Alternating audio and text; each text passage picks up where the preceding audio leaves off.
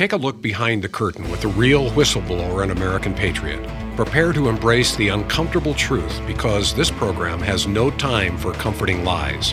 Here is civil liberties enthusiast, Second Amendment defender, and recovering FBI agent Kyle Seraphin. Hello, my friends, and welcome to the Kyle Seraphin Show. It's Friday. It is Friday. It's Friendly Friday, and it is October the 6th. We are going to be rolling today with not one Steve, but two Steves. And to make that even more complicated, they suggested being called Real Steve and something else. We're just going to call them by their last name so that we don't lose our minds. Folks, I'm going to have Steve Baker, I'm going to have Steve Friend on in just one second here, and we're going to be talking January 6th. We're going to be talking about how the feds are just kind of pulling the wool over people's eyes, but it is not working. There are some large holes in this story. January 6th stuff and more coming up in just a few seconds here. Let's say thanks to our sponsor real quick, and I want to say thanks to um, you may get them all out, out right up in front. So let's say thanks to Catholic Vote. Here they are, Catholic Vote. You guys know that I get this uh, email from them. They've actually got a great thing, uh, a channel called Edify. You can uh, you can look them up on YouTube, E D I F Y, Edify, and uh, you can check out. They have a great video right now about um, if you're a dad and you take your kids to church, that is the highest predictor of your children staying in church when they're adults.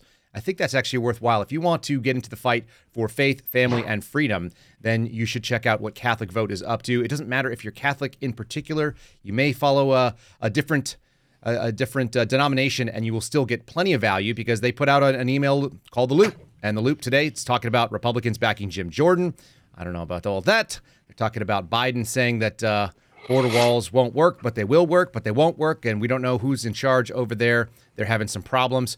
We've got uh, a British leader pushing back against the LGBTQIA plus minus ampersand and so on agenda. That's all good stuff. Abortion in the military is it vital to national security? John Kirby's going on the line for that again. Whole bunch of good stuff over on the Loop. So check them out. As you can see on their webpage, you just punch in your email address and you'll get it. It's really worth your time. They're not going to spam you. You just get useful emails that tell you about what's happening in the world. Uh, and speaking about what's happening in the world, let's bring on my two guys, Friend and Baker, the two Steves. Hello, gentlemen. Good morning. Good morning. Morning. So you've established what you're going to call us. What do we call you? I just go by Kyle. People usually Yeah. call me that. And then if they're rowdy, then like any number of profanities are usually appropriate as well. I should have said to your face. I'm. I, I'm look. The, the director of the FBI is familiar with the name, so I think that we should just stick with that. Yeah, unfortunately, I, I, uh, I'm included in that uh, that group. Yeah, the FBI director may know who you are too. You've got some fun stuff. We're going to get all into that story. And uh, for those of you who are wondering, does the microphone make the man? I just told Baker that is not the case. He's working right off those ear pods that he's got on there and still sounds like a reedy, bassy stud. Uh, I did want to say thanks to Eve TX, who just became a monthly supporter of the channel. If you guys want to do that, you can follow the channel. We just hit 14,000 followers on our Rumble channel, so we're really appreciative of you guys following us on the video part. And if you hit the follower thing, then it lights up in a different color and it gives you an opportunity to subscribe. I think it's like five bucks a month. You can support the channel. That goes to us. Um, it helps keep the, the lights going on here. We actually have lights here. Look at that, Steve. Check this out. Steve's. Yeah, we can turn the lights on and off. This is what happens when you guys keep uh, supporting the channel. We keep those lights on. That's that's what you want. So let's uh, let's talk about it. You started working with the Blaze real recently, and I want to kind of, um, as much as you want to talk about that, I'd love to hear how that kind of came about. Yeah, actually, uh, all week I was actually in Dallas at the Blaze Studios, and I did all my remotes from their studio uh, yesterday. So uh, I relocated to my super secret uh, Louisiana underground bunker uh, last night in the middle of the night. So that's why my voice is down here, is because I haven't slept yet. But uh, no, I actually hadn't slept much this week at all, as you can imagine with this story that we broke. It's been been a lot of work to get it right, get it out, and and then backing up a, a couple of months or a little bit further than that, I did receive a phone call from Blaze, and they had been tracking my work. Some people had had turned them on to what I had been working on for you know for quite some time, not just January 6th related. And then one day I get a call from their new uh, editor in chief and um, uh, Matt Pearson, uh, Peterson, and he just introduced himself and said, "Hey, you've been on our ra- radar screen for a while. I read all your stuff, and we'd like to talk about you maybe coming on board as a um, um, contributing." You know, writer. So uh, we went through, you know, a few weeks of, of discussion about that, and then lo and behold, I I get an email address from them, and you know, here I here we go. That's outstanding. No, that's really good, and and I'm happy to see them uh, picking up on some of your work. I've uh, enjoyed it since since we first talked, and uh, and I think there's a lot of fans down here in my live chat that are saying the same thing. So thanks for what you continue to do. How? Thank you. Do, you want to tell people how you became like so interested in, in getting into the January 6th story? I know you were there, but like, what is what has been the uh, the reason that you just keep following that dog down the, down the rabbit hole? Well, the the first thing is, yeah, I, I, was there, and there were things that I saw that I felt like weren't being covered accurately. And I and I don't go. I'm not one of those guys that goes down that conspiracy hole. You know, I, I am absolutely a guy who looked at that event and I saw bad people doing bad things, and I you know, and I saw. Uh, I saw good people doing good things. I saw stupid people, you know, that were probably otherwise good people that got caught up in the moment did some pretty stupid things. And then when I came back home and started analyzing my own video, not not anybody else's ideas about what was happening, I started seeing things that just made me ask questions. All right, we got bad people, we got good people, we got stupid people, but who are those people? And so I, I couldn't help but just my my normal curiosity um, uh, chase some of these things. And then as I began to do that, all right, so there were some interesting and maybe otherwise colorful unidentified characters there but were they bad people? Were they doing bad things? Are they doing nefarious things? And, and so I, I, couldn't help but follow those rabbits. And what ended up happening uh, is about eight months later i get a call from the fbi and they want to talk to me. And really and truly there's no other way to say it. They weaponized me against them when they did that because if you're going to come after me, well, then I'm going to go after you as well. And that's just kind of always been my MO my entire life. And that's what that's exactly what happened when they finally decided that they uh, were going to charge me with crime there, and they they still haven't. This was in November of 21. I received, or my attorney received, an email from Assistant U.S. Attorney Anita Eve out of Philadelphia, saying to my attorney that your client is going to be charged within the week that client being me. And so that was uh, uh, week before Thanksgiving of 21, and we went on a media press offensive at that time. And I think I think we backed them off by doing that. I mean, I know you guys are a big fan of taking it straight to them, mm-hmm. and so that was just pure instinct on my part. I had I didn't know either one of you guys yet, and so I I, I went at them hard. We made a big publicity um, uh, splash out of this thing. And I, the only thing I can think of is that Anita Eve took my file and put it to the bottom of her pile. But 20 months later, you know, they showed up again. All of a sudden, as we were getting close to breaking this big story, and I was hearing rumbles from my sources at DOJ that they were aware of my story, that they were scared of what I was coming out with. And then all of a sudden, I get a subpoena from a grand jury wanting all my January 6 videos two and a half years later. Mm-hmm. And this is something that I had offered the FBI voluntarily twice, and uh, long before that. So, so that's where we sit today. So they really, they really ignited a passion in me that I didn't have otherwise. I had curiosity, I had interest, and I was writing stories and I was doing investigations. But when they came after me, I lit up. Isn't that funny? You know what's also funny, and I didn't realize the timeline on this, but about the same, probably the exact same time they said they were going to charge you is the exact same time that I was deciding that I'm not putting things up my nose for the FBI and we're probably about to break up. You know, you have that moment when you're in a mm. relationship that's toxic and you just suddenly know where the, the threshold is. That's where my threshold was too. I got kicked out of the office in the uh, on November 23rd of uh, wow. 2021. So literally the same week that you had that, I'd already gone to Congress and all these kind of things. But you know, sometimes I just think the stars align. I think that uh, God puts us in the place we're supposed to be. We meet the people we're supposed to, and the um, you know the timing of this thing I don't think is accidental. Uh, I think that it has put all of us mentally in the right place. Steve, uh, friend, you're sitting over there kind of quietly watching. The, yeah, I'm gonna have to get better at that, aren't I? You're you're sitting over there. You you've seen this from the outside. You know, you've been watching some of this development. Obviously, you were involved in it too.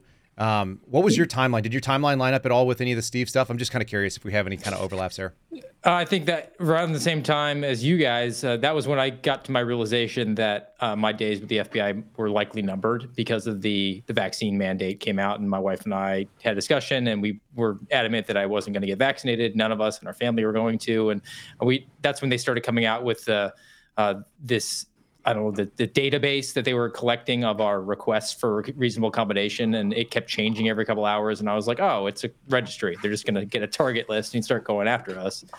And uh, and that that's really when I was like, okay, either my days are numbered or I'm just going to be KMA as an agent and I'm only in for seven years. So I've got another decade and I have to go.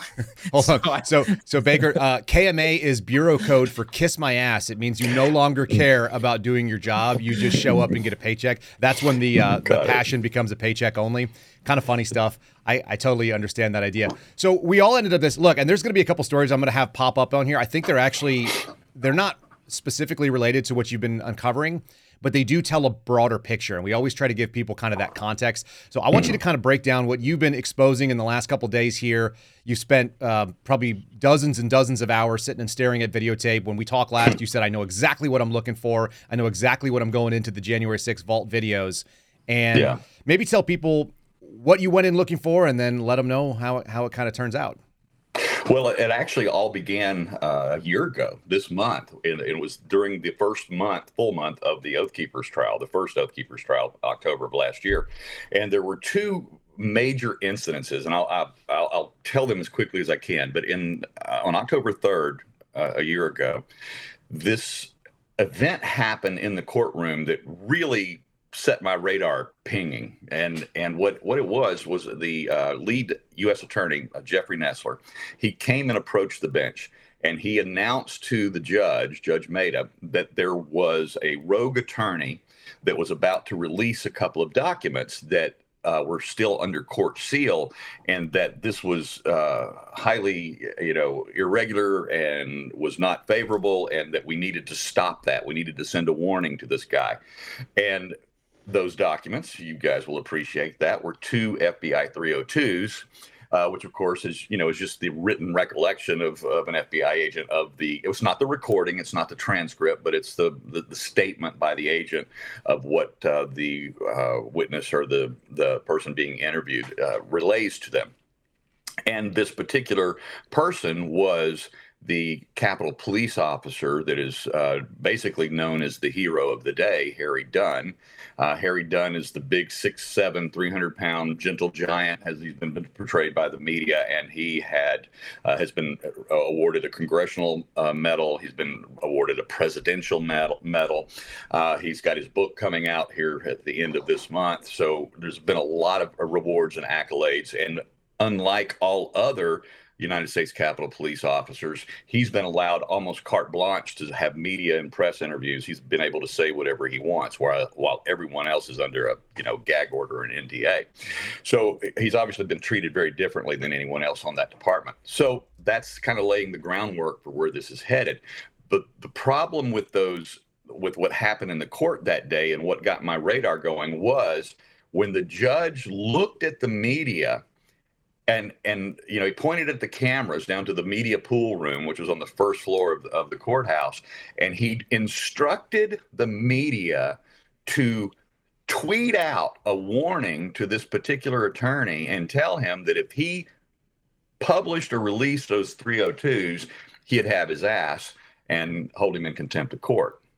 And and, and, and the judge media, was saying that the the media was required to do something. He was giving sort of an order from the bench uh, unofficially that, that they it, needed to go. It wasn't, you know, obviously it wasn't an order. Sure, uh, he can't he can't order the media to do anything. But he's sitting in a position was, of authority. He's sitting in a position of authority. He also knows that the press pool, particularly the legacy media, and there's 25 of them down there for this uh, this uh, in that in that room.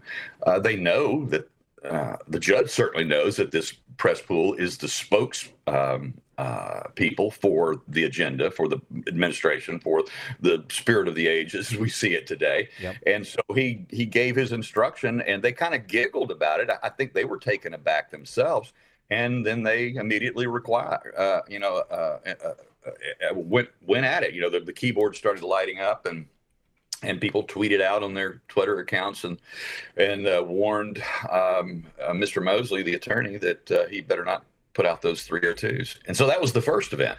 So obviously, when that happened, and I'm I always sat in the back room of the media room so I could watch what everybody else was doing. The half of my story was covering them, and so I immediately I like okay, well, I got to know what's in those documents, right? Mm-hmm. so I went through everything that I had to go through to eventually acquire them and learned that what was in those documents were contradictory statements. In the first one, uh, the officer had had relayed to the uh, the two agents interviewing him a positive and um, uh, a, a, good and helpful encounter with the four oath keepers that lined up in front of him and kind of protected him and stood a, put a wall up between him and some of the more agitated protesters that day in the Capitol.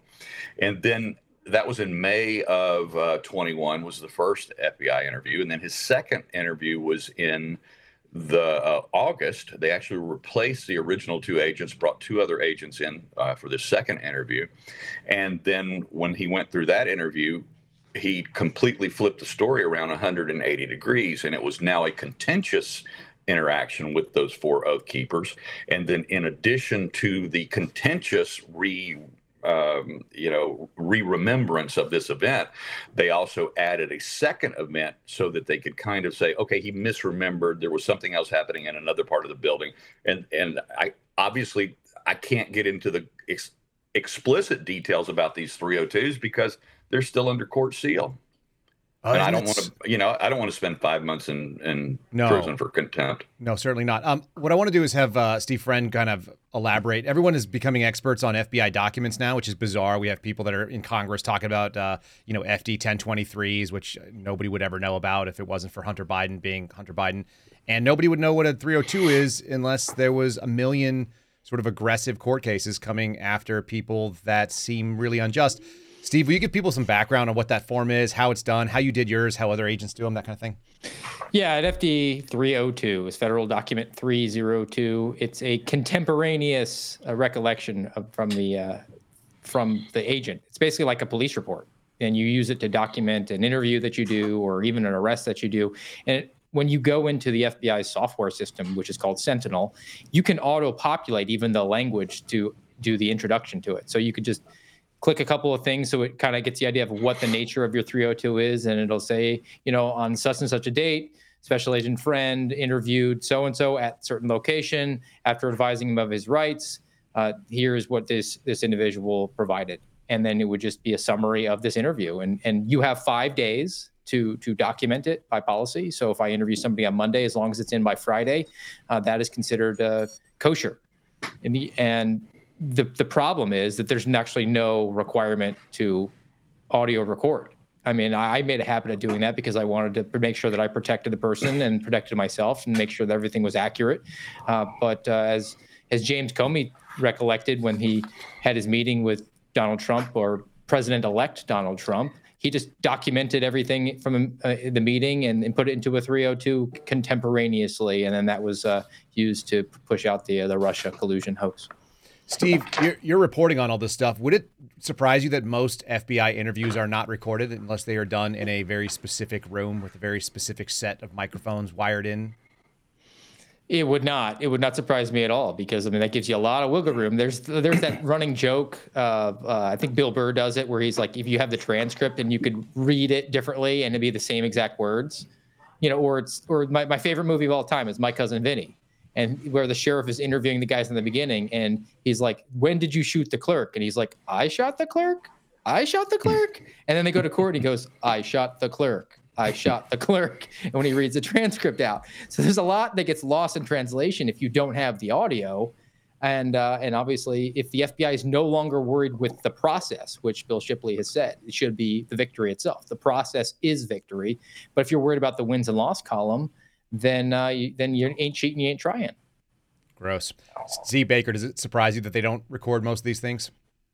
I have a feeling they probably do. I, I, mean, you guys know better than I do. I was told in my interview, and fortunately, I've only had to do one in my lifetime.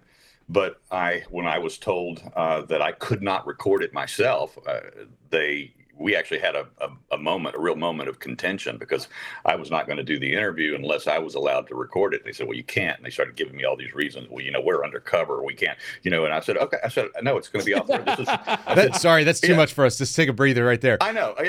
they're, they're definitely not undercover. This goes back to the thing that, uh, that friend and I always talk about. FBI hmm. agents have this mistaken belief because that everything that they're working on says secret on the document that they are in fact secret agents. Um, just because you overclassify things does not make you a secret agent. And you know, I've been I've been chastised. In fact, the FBI wrote it up in their critique of me that uh, I was exposing the identities of agents. These are people who are publicly knocking on doors with ring cameras and you know giving names and credentials and are required to identify themselves the way every police officer and every law enforcement does. And they act like this is a problem. I wanted to show you this, uh, Baker. This is this is Kyle Seraphin's recorder that I used while as an FBI agent. I bought it with Kyle Seraphin's money, which I earned for my for my pay. You know, you know this is mm-hmm. something I thought was a tool I needed, and it is not common. It is absolutely not common.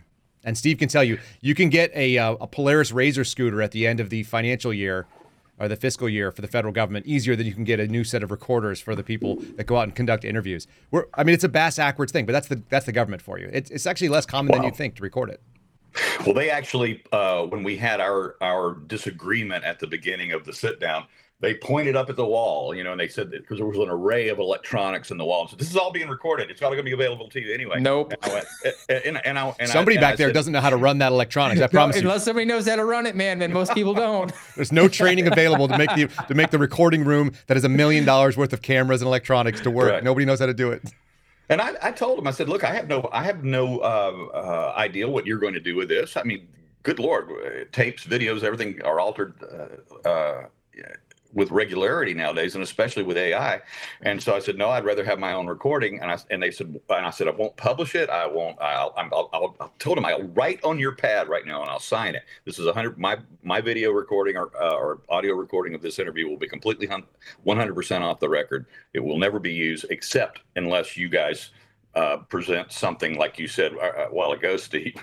Uh, you gave that example where where something can be easily misconstrued in writing, and then they they said, uh, "No, we're not doing it." And my my attorney looked at me and he said, "Does that mean you're not going to do the uh, the interview?" And I and I I said, "No, I'm I'm going to do it. I just want to get this all on the record." It's so gross.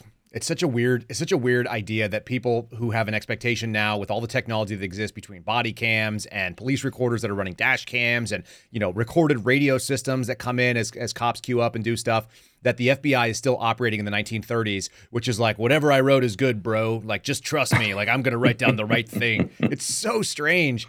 And I remember hearing it and people were really resistant to it. And initially like when you're at the academy you go like oh yeah of course. Of course I'm honorable and what I write down is good. Why would I want to be recorded? And then the minute that you go out there and start conducting interviews, one, your notes suck. If you're really doing a good interview, as you well know, it's much easier to just put a recorder down and refer to it later and go, yeah. did I get that right or not? Your notes yeah. are going to be inferior to an actual audio to go back and listen through. I used to use exact quotes from people. You know, when I when I would quote them, I would want to quote the exact words they did. I would generate a transcript by listening over and over and over and over to the mm-hmm. audio. You get that nuanced thing. You know, like every reporter has ever done, as long as there's been tape, as like every yeah. single person who's serious in, in law enforcement would want to do. You go back and play back the tape. And what does it say? What's the tape? Say? Let's go to the tape. They can't go to the tape in the FBI. Yeah. They, don't, they don't even pay for the recorder. It's bizarre.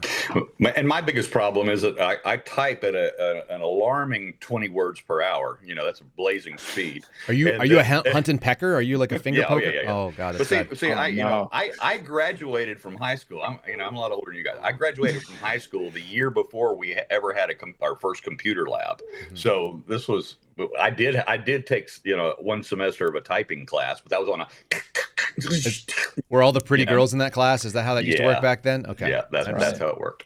And so it's uh, like I'm in here. Yeah. And then, and then, uh, you know, I can't, I can't read my own writing, so I, I have to record things, or, or if I if I'm going to get it right. And so it, it that was the first thing that happened uh, in this trial was this episode with the 302s, and I had to know what was in them. Now you fast forward to the end of the month to October 31st, a year ago, Halloween. Then we had the testimonies that day of that particular officer, Harry Dunn, that I mentioned earlier. And then immediately following him, they the government brought in United States Capitol Police Special Agent David Lazarus. Now, I don't know really what you have to do in the Capitol Police uh, world to get the designation of special agent, but uh, in his case, he was dignitary protection, um, uh, and that was his job. And as a matter of fact, he held the position of the chief of Nancy Pelosi's security detail. So that was his job, and he was in charge of her security and her staff.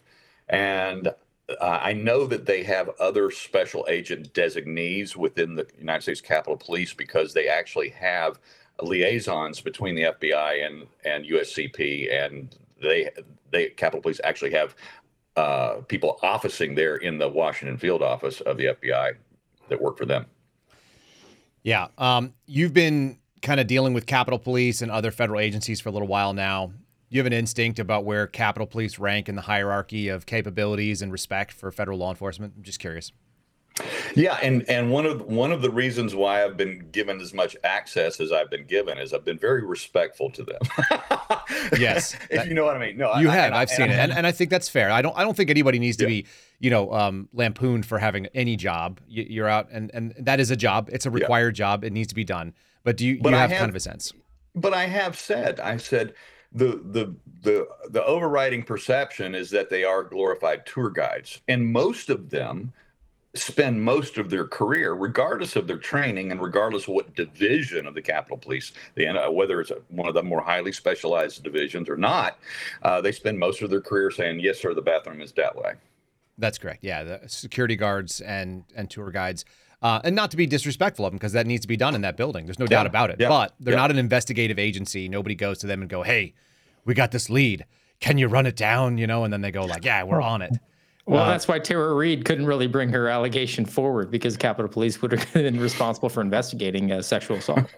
There's just not a lot of crime that takes place in that building. I think the building keeps people from doing it. Just the, the the location yeah, itself. Except you know, except for a couple of famous days on the calendar, but that was uh, most most of the time. You, you're absolutely correct. So when when David Lazarus was brought, a special agent David Lazarus was brought to the stand. He was there specifically to validate, corroborate, and to clean up the Dunn inconsistencies between the 302s because even though those 302s were still not public and they still aren't today uh, even though they've never been released from court seal, there was enough discussion in in the Harry Dunn cross examination by the defense attorneys to that were referencing the content of the 302s and you know officer dunn we we we you know we honor and respect your service and and you know we're not wanting we're not here to to belittle you in any way but there is a problem between your two interviews with the FBI in your first one because there was a, a, a the, the actual House Select Committee had released one paragraph from that first FBI 302. Actually, they hadn't released it, but it was in their it was in their documentation that was uh, made public, and that was the recounting of it being a positive interaction with those oath keepers. And then, of course, the second one completely flipped that on its head, and then the testimony subsequently supported his second, you know, uh, FBI interview. And so, what they needed to do is they needed somebody with a little bit more credibility uh, in the department to come in and clean that up. And so they brought Agent Lazarus in, and he testified very simply that he passed by the Oath Keeper Harry Dunn interaction there in the Capitol three or four times. That's a quote from the trial, three or four times. Uh, and then this was happening while he was rescuing, quote unquote, 11 or 12 of Pelosi's staffers out of a locked office and he went into great detail about what he saw. And he said every single time that he passed that interaction between the Oath Keepers and Dunn, that it was a highly contentious, antagonistic um, uh, thing that was happening between them.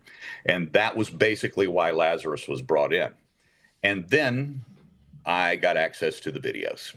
All right. So before we get to that, let me just uh, let people know there's some people that are just joining our stream right now. So it's kind of the fun thing about doing a live show. So we're talking to Steve Baker who is the pragmatic constitutionalist. You can find him on Twitter, you can find him on Locals, and you can see some of his independent reporting now with the Blaze. Uh, we're also talking to Steve Friend, just to make it more complicated. Double Steve hour, two Steves uh, in one show, and Steve Friend is an FBI whistleblower, and he is a author, and he is a friend of mine that does our regular segment on Fridays called Friendly Friday. So he's kind of co-hosting with me today and giving you guys some additional perspective on the way these things work. Uh, if you're just joining us and you haven't hit the like button on Rumble, please do that. And if you have seen it on Twitter or the other places, you can join us in the live chat on Rumble. So we do appreciate all of you guys being part of all this. All right, uh, Steve, I want to, uh, Steve, friend, if you would, would you give some color on whether or not you've ever followed up with somebody who's given you a statement and then they wanted to amend their 302 statement? Is that common for you? Because I don't think I've ever done it, but you've done a lot more interviews with this kind of stuff. I've done a few follow ups, um, and it was normally when I got physical evidence that contradicted their first statement, and I gave them an opportunity to confess to the crime. So I had a, like an allegation of a sexual assault, and the bad guy said, "Look, I never touched her." And then I got a DNA sample, and uh, lo and behold, we found his DNA on the victim.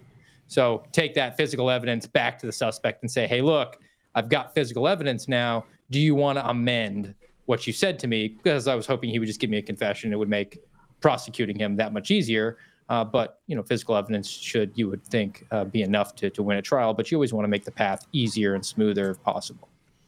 All right, so it's something you could do, but only when you find inconsistencies. You ever done it to try to help somebody out and say, "Hey, you're my friend. I really want to make this uh, easier on you. I don't want your I don't want your lies to be exposed." No, no. the the The premise of an interview is you want certain information. You are you're basically adversarial. You're not you're not there because you're their buddy. I don't I don't want to just have a conversation with any random person alleged of committing a crime. I want them to confess to committing that crime. There's something in it for me. There's never a uh, uh, this is for your benefit. Now, look, that's a great and effective interrogation strategy. I used it all the time. Hey, man, it's really in your interest if you confess to me, and if I lay out the case for why it's in your interest to confess to this crime, then it makes it more palatable to you. Then it's it's good, but it's good a good for me, not for you. You're the one that winds up in uh, the Gray Bar Inn. So let me let me make let me make this scenario a little different for you though.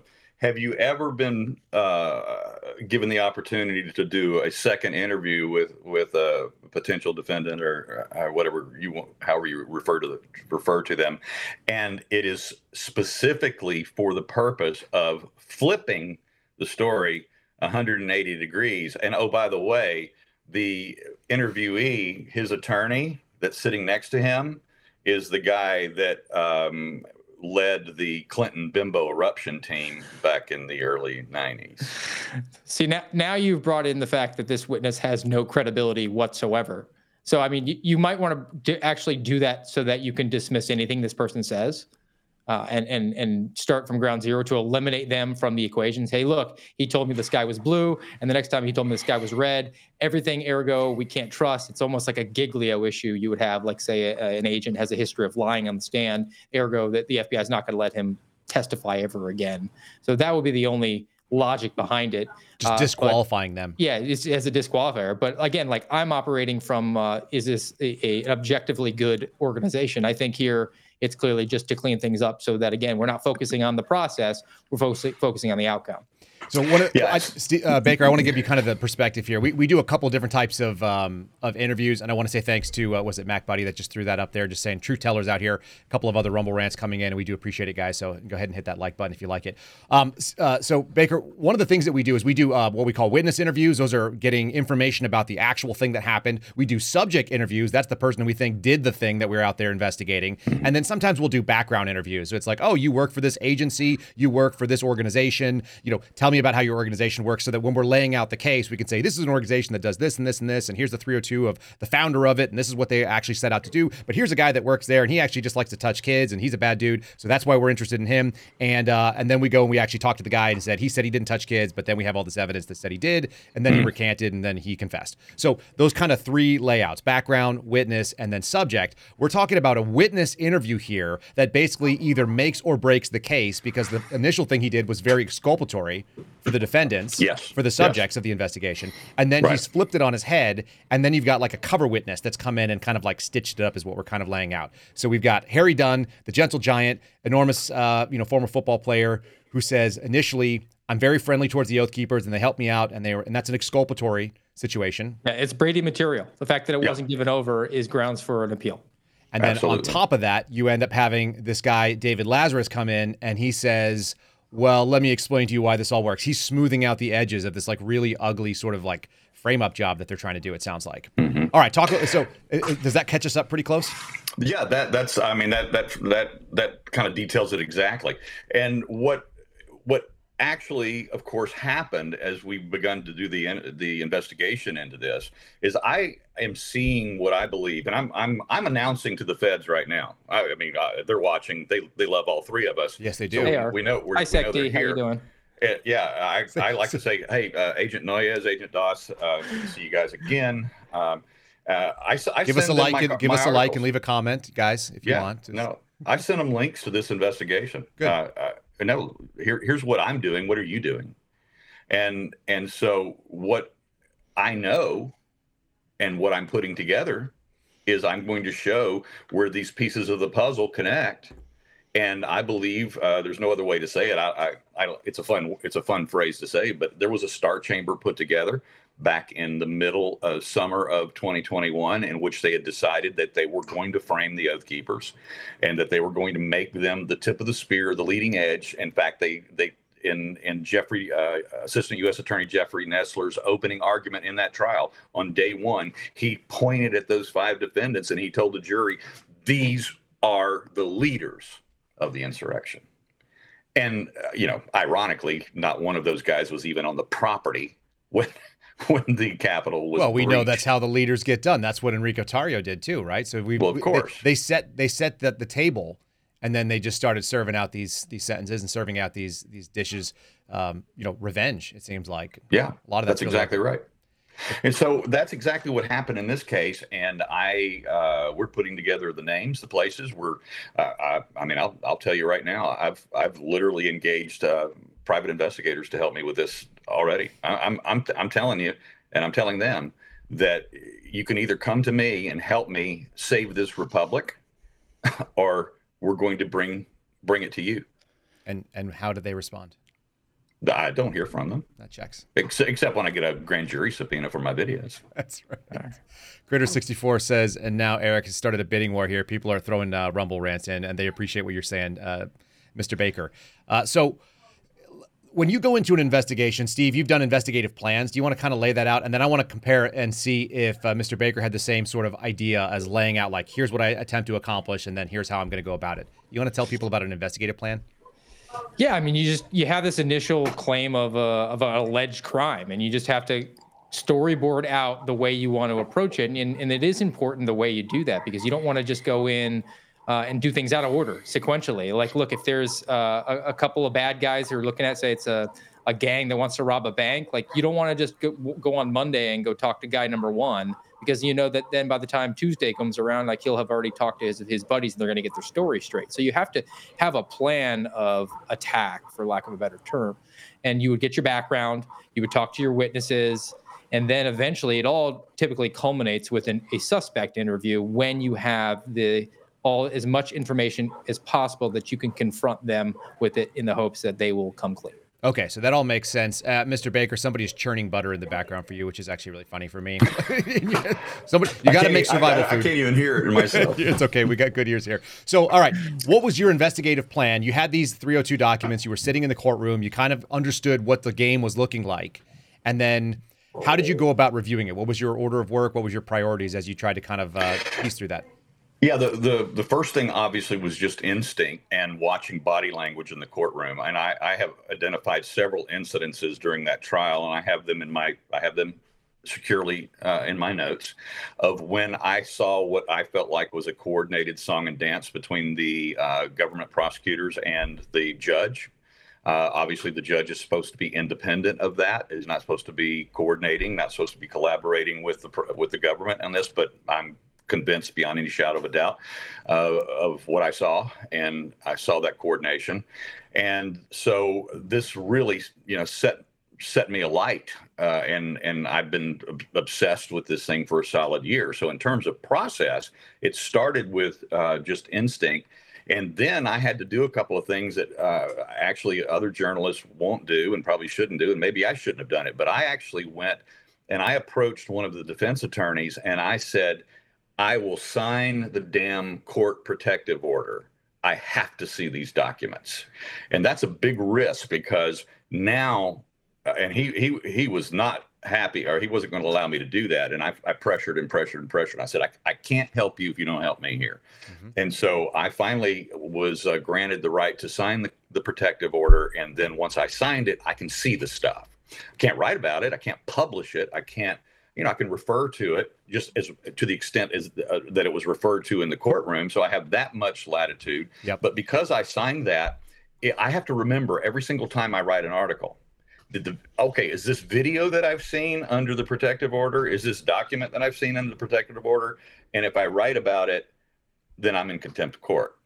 Mm-hmm. But my curiosity, you know, overwhelmed me as it were and i put myself in this position and and i i feel like that I had to do that in order to, to get to where we are today, which ultimately led me to the place of being granted access to the the that you know 41,000 hours of video uh, treasure trove at, at, the Capitol. So I, I don't think I don't think I have an organized process like you know guys that have been schooled to do this and have come through the academy. I've been operating off of pure instinct, and I, you know, I have.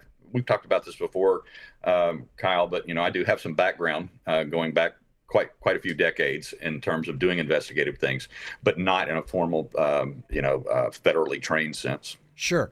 Uh, and and people, I, I, would highly encourage you to go back and look at our first interview that we did with uh, Mr. Baker here, and uh, we went into Joe Rogan territory, going about three hours into the depth of it because I've found it fascinating, and, and, that's probably why we get along because we've had we have a lot of um, a lot of camaraderie, I think, in this. But will you give people kind of the bullet points? I know you did some really interesting work, uh, sort of during the Cold War, and people might find that interesting. I know your dad was an investigator, so we can kind of kind of touch the wave tops on here, just kind of giving people like that have never heard of you before, like the credibility level of what we're talking about. Yeah. You're not some random guy who just decided to show up and start digging into things and that got picked up by the blaze. That doesn't exactly happen that way. Yeah, I had a uh, a lifelong career in music. I, have been a music industry professional for 40 plus years. I'm, I'm a trumpet player, singer. Uh, I've worked in the music business as a concert promoter. I've probably done over a thousand shows as a promoter, and then also have managed some major label artists during that time. But I was 19 years old. I hated college. Uh, I was playing trumpet. I got recruited by a band that was touring all over the world. Turns out that this band was a front group for a, um, a a, a, ministry organization that was supporting dissidents uh, behind the Iron Curtain. I and this I I joined this band. I got a phone call on a Friday morning. Uh, they asked me if I could be in San Diego on Wednesday, I, and and I said. Uh, yeah, can I have the weekend to think about it? Monday morning, they sent me a plane ticket. Wednesday, I, I I'm picked up by a tour bus in San Diego. I'm 19 years old. Two weeks later, I'm sitting in a recording studio in San Francisco recording the demo for what ended up being the theme song to the 1980 Summer Olympics in Moscow. Whoa. So all of so I had I had no idea what I parachuted into in this as a, as a you know uh, naive 19 uh, year old and then uh, you know, a year and a half later, I'm touring the Soviet Union. We're smuggling in printing press parts, uh, tape duplicating machines. We're we're bringing in all kinds of equipment to these dissidents, and then I started working for that organization independently and going into the Soviet Union by myself and setting up meetings for leadership between the underground dissidents and leadership coming in from the West. And so um, while all of that was happening, my dad was a private investigator. So whenever I was home from being on the road and from traveling, I would come home and work for him. And of course, I got all of the, uh, you know, I got all the adultery cases. So I had to sit and, you know, be in front of somebody's house for 12 hours. You did the Kyle Seraphin and just sat and watched. That's exactly what I did, you know, uh, hundred percent. Yeah. And over and over and over again. That's right. The bottle, the bottle's the number two Yep. Yeah. Tool. Yeah, there's only there's only three things you need to do surveillance. You need uh you need a radio so you can talk to your guys. Uh, you need a pee bottle and you need a cup of coffee. That's been my experience. Those are the three That's things. It. If you want to sit for eight hours and watch somebody, you need some caffeine, you need some optics, or you need a radio, and then you also need that pee bottle, which uh, I would always put out. By the way, uh, Baker, I would always put out my pee bottle whenever I was showing uh, FBI executives, like all the really critical gear we had for surveillance, I'd lay them out on the table, and I'd always have like a simply lemonade bottle sitting in the corner that I would never explain. I would just leave it there, and my buddies would be like, um, Do you leave your pee bottle out on the table? And I go, Yeah. And they go, Why? I go, Critical gear. They just wanted to see all the critical gear.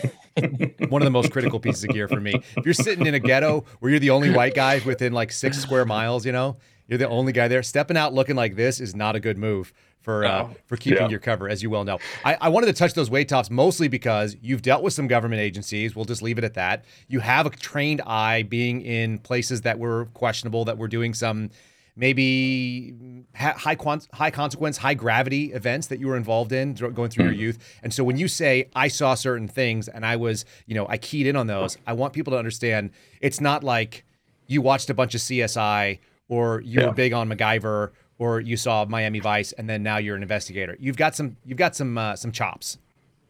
Uh, And, and to be honest with you, um, when you go through life uh, as an entertainer, one of the things you have to learn how to do is work a crowd, and you can't work a crowd if you can't read the crowd, True.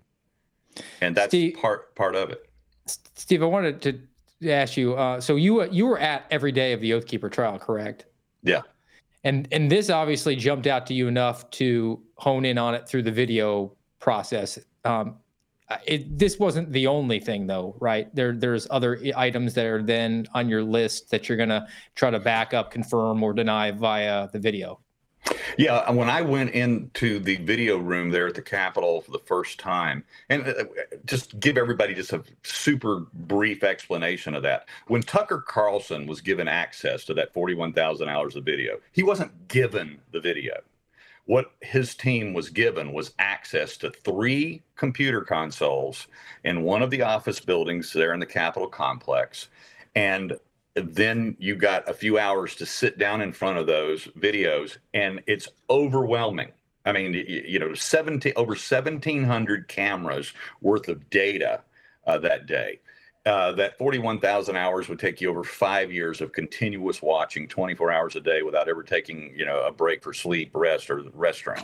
And, and that, and then the process is incredibly tedious because there's not 100% coverage of every square inch of the Capitol. Even with 1,700 cameras, it would take more than 10,000 cameras to cover every square inch of that of that building, and that's probably just the hallways. That's not including the interiors of the offices if they wanted to do that. Mm-hmm. So it's an incredibly tedious process to to work on it, and it's one of the reasons why there really hasn't been any gigantic earth-shaking or game-changing reveals coming from the people who have had access so far. Now, you know, Tucker's team found some things, but Tucker's team also sought help. His two producers called me, two of his producers called me and said, "What do we need to be looking for?" And and then uh, some of the others that have, have shown some really interesting things, um, they haven't been game changing, but you because you have to know what to look for, where to start, and then the tedium begins. Because if you have a subject that you're tracking in the Capitol, he goes out of he goes out of camera coverage, uh, those CCT cameras, and then you've got to find him because there's there's a dozen places and a a dozen hallways or stairwells or hidden passages, literally hidden passages that they could have gone down, and so then you have to pick them up and find them somewhere else. It may take you an hour to find them again of clicking through, you know, dozens of cameras in that zone. So it's it's a difficult process, but fortunately, when I went in, I knew what I was looking for. And on the first story, which I haven't done yet, I've alluded to it, but I uh, but I haven't done yet. We actually skipped to story number two uh, for this release this week. I went in there and I intended to spend one day on that story, and I had on my notepad there was about six or seven uh, things that I was intending to spend time with, not realizing how arduous and how tedious this process was. And so it ended up being I spent all three of my first days in there uh, working on this single story, and and it got bigger and bigger and bigger. It got much bigger than I thought it was, even So- though my instincts led me there. I remember um, texting with you while you were doing that. You're sitting in the room Mhm. there, and Yeah. I know that you had an organization. You had timestamps that you were going in and you were going to start scanning cameras to find. Like you went in there with a targeted hunt, unlike Yeah. maybe what Tucker Carlson's people did, who rolled in there and then went like 41,000 hours, a million different angles. I don't even know where to begin. Maybe we can find something of value. And they ended up with a, like the Jacob Chansley's thing, which was Yeah. basically a moot point because he was about to get released anyway. He'd already served all of his time. A couple days later, he's Right. out. Everyone thought that was the reason why. It was like, no, it, was the, it was the First Step Act. It, it reminds me of those lawsuits or uh, where they one party will there'll be a subpoena for a document and they'll just give like a warehouse worth of forms of, that are in boxes of all the paperwork and just here you go. Good luck finding the one sheet of paper that you need because it will take you years and years and years and then they're just betting on the odds that that just never happens before the trial day. Well, that's exactly what they've done in one of these, you know, these Trump trials. There's 12 million documents they have to go through, and and and they're supposed to do that in uh, three months. you know, it's it's it's an impossibility, and and so that that's exactly what you're up against when you're up against that uh, that video. And by and by the way, I think I think the most important thing that um, that Tucker showed was not the QAnon shaman thing. Um, I thought it was Josh Hawley running across, and let me tell you why that was important. Yep. You remember the mainstream media made him look like an idiot, like a coward um, uh, in this process. But what? But the mainstream media only showed that three second, you know, or two second in slow motion where he came into camera frame and then he disappeared out of camera frame. And and yet what Tucker did is he showed the reality in full context of how the January 6th committee was twisting the truth with a single moment on film rather than providing the whole context, which is why I have this this particular new axiom since January 6th is I won't ever again believe anything that I see uh, that I don't see with my own eyes, but then consult the videotape. Then I had to expand it after I got access to thousands of other cameras, and I had to say, okay, you can't really trust even a single camera. That's you right. have to have the angles to pick up the full context of why those two seconds took place. Let, yeah, and let me let me flesh that out for people. You see an angle of somebody running across, and you go, "Oh, that person is running," and you assign some meaning to that running. You see the other angle, and you see that there's a child in the street that he is running to grab, and suddenly you go mm-hmm. like, "Oh, he's not running because he's running away from something; he's running towards something." And running away and running towards is a fundamental distinction. And then is the reason because of fear or because of altruism or whatever else. So you start adding context the more angles you get. The question I have, having never seen this this camera room but having seen camera rooms and also seeing government systems, which are usually uh, the worst, I don't know if the Capitol Police has the same motto that the FBI does, but the FBI's in uh, what are they called? IT department. Their motto is "Yesterday's technology, tomorrow," because they have they have the crappiest computers, they have the slowest and most useless software that ever existed. Can you index multiple cameras where you bring them up and show in real time where you're seeing like ten different Yes. angles on on a multiplex screen? Yes. Uh, so it, it's it's really actually a, a the software system is quite robust and um and it's and it's it, it's it, it's rather fast. It, it moves quickly. It, it helps Uh, to have the people that are actually writing the check in the same building as you, perhaps. Probably so. And so yeah, we were able to bring up multiple and this is this was key to making this work. So as I'm tracking somebody and comparing it on a time code to somebody else, I can bring four, six, eight different cameras up on the screen at the same time, hit one button, boom, they sync to the millisecond. That's awesome. It's yeah, that, the FBI can't do that for the record. Wow, wow. Well, they need to talk to I never Capitol saw that. I never See, I saw told, that. I told you we, and we, I told you we needed to show a little grace to the Capitol Police. Yeah. But anyway, they got the- good but the- security cameras. the- That's not nothing. Right, but see, the, but the problem with the with the cameras is that obviously they are being, you know, there's over 1,700 in the entire complex, so they're not all new, state of the art.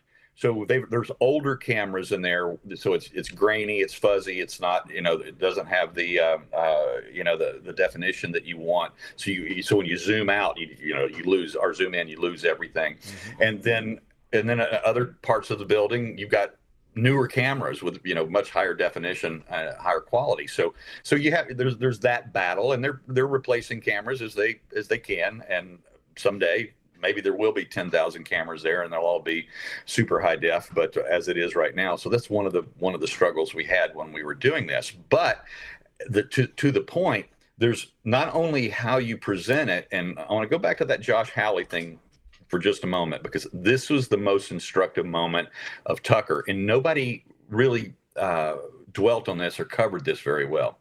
Is what Tucker was pointing out when they showed the clip that the January Select Committee showed.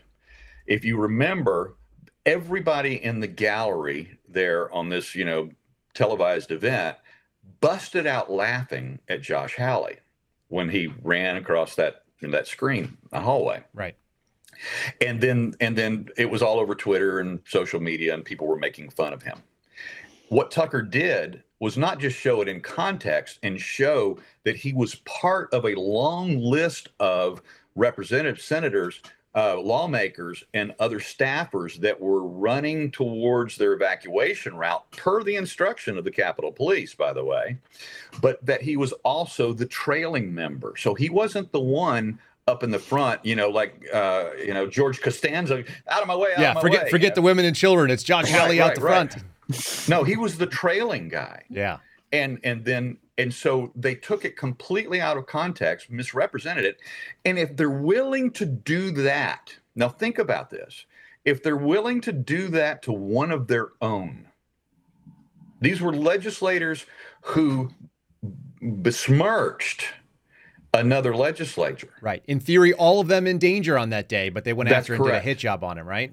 They did a hit job on him. If they're willing to do that in a two second video clip, what else are they doing with the truth in that committee meeting? It's so true. All right, I want to. Um, we're coming up at the hour mark. I want to keep going. If you're, if you've still got time, uh, Mr. Baker, we'll keep going. I'm good, uh, folks. If you're just joining us, we're talking to Steve Baker. He's the pragmatic constitutionalist now working with the Blaze. Has been uncovering and kind of dissecting some of the January 6th narrative, and we're discussing right now what they were willing to do with the January 6th Select Committee, or as some people like to call it, the Unselect Committee. We've also got Steve Friend, who is an author and a former FBI agent, a buddy of mine who does our regular segment called Friendly Fridays. Uh, I see a lot of you are in there. If you gonna, if you like what you're seeing and you're joining us on Rumble, please hit the uh, the thumbs up and say that you do in fact like it. And we're really grateful for all these uh, super chats or these Rumble rants you guys are throwing down the, the pike, including from our friends uh, FBI Panty Raid, and Critter 64. Um, I also want to just throw this out there since we're sitting here. I'm actually wearing my Suspendables merch gear because I always wear this to support our buddy Garrett O'Boyle. You talk about disassembling the narrative. He's one of the guys that has been helping us do it. You can see I'm carrying the pin right now. You can find all these things on the merch store. I'm just going to pull it up real quick if you guys don't mind. Um, there it is right there. It's the-suspendables.com. These are Ranger panties. If you've never worn Ranger panties, you've never lived. Two layers of mesh between you and the universe. If you're a man, uh, live for once, stand out in a, in a stiff breeze, and wear yourself a, a, pair of Ranger panties. If you're in the Army, they're called that. If you're in the Marine Corps, they call them Silkies. If you're in the Air Force, we call them Sophies. I've been wearing them for a long time. He's got them in OD green and black, which is awesome. He's got them with the Betsy Ross kind of Suspendables logo and also the upside down badge. If you want to catch some eyes uh, at your lower leg and not at your crotch, wear one of the Suspendables Ranger panties instead of wearing the normal ones. Otherwise, people will just be looking for the bulge, and that is always a little bit awkward. But check out the-suspendables.com. Outstanding website. It supports Garrett Boyle. Promo code Kyle. He just made it up for the heck of it because uh, he's giving you a little discount just to, to track some where the uh, the clicks are coming from. But promo code Kyle will save you 10%. So by all means, uh, and I just saw Joe Dirt just ask me, I wear a size 34 waist. Dude, get yourself some mediums. I wear some smalls, some mediums. You always want them a little bit tight. You want your Ranger panties to fit tightly. You don't want a loose pair of Ranger panties. Steve Friend's going to be running around Florida in these things pretty soon and experiencing the freedom. Okay, so that uh, I don't know why I just thought that was the time to say it, but that was the time to say it. if you haven't worn some Ranger panties, we'll have to get some to Steve Bake. Uh, Mr. Baker is also definitely a suspendable at heart. He's willing to go down the line and experience the FBI's lovely treatment, the soft treatment of uh, of respect. Right? They love you and they respect you, Absolutely. and they've just been treating yeah, you yeah. so gently. They've been so helpful. Uh, they want to they want to go ahead and protect your freedom. Okay, so they're they're just you're dismantling this this narrative one at a time.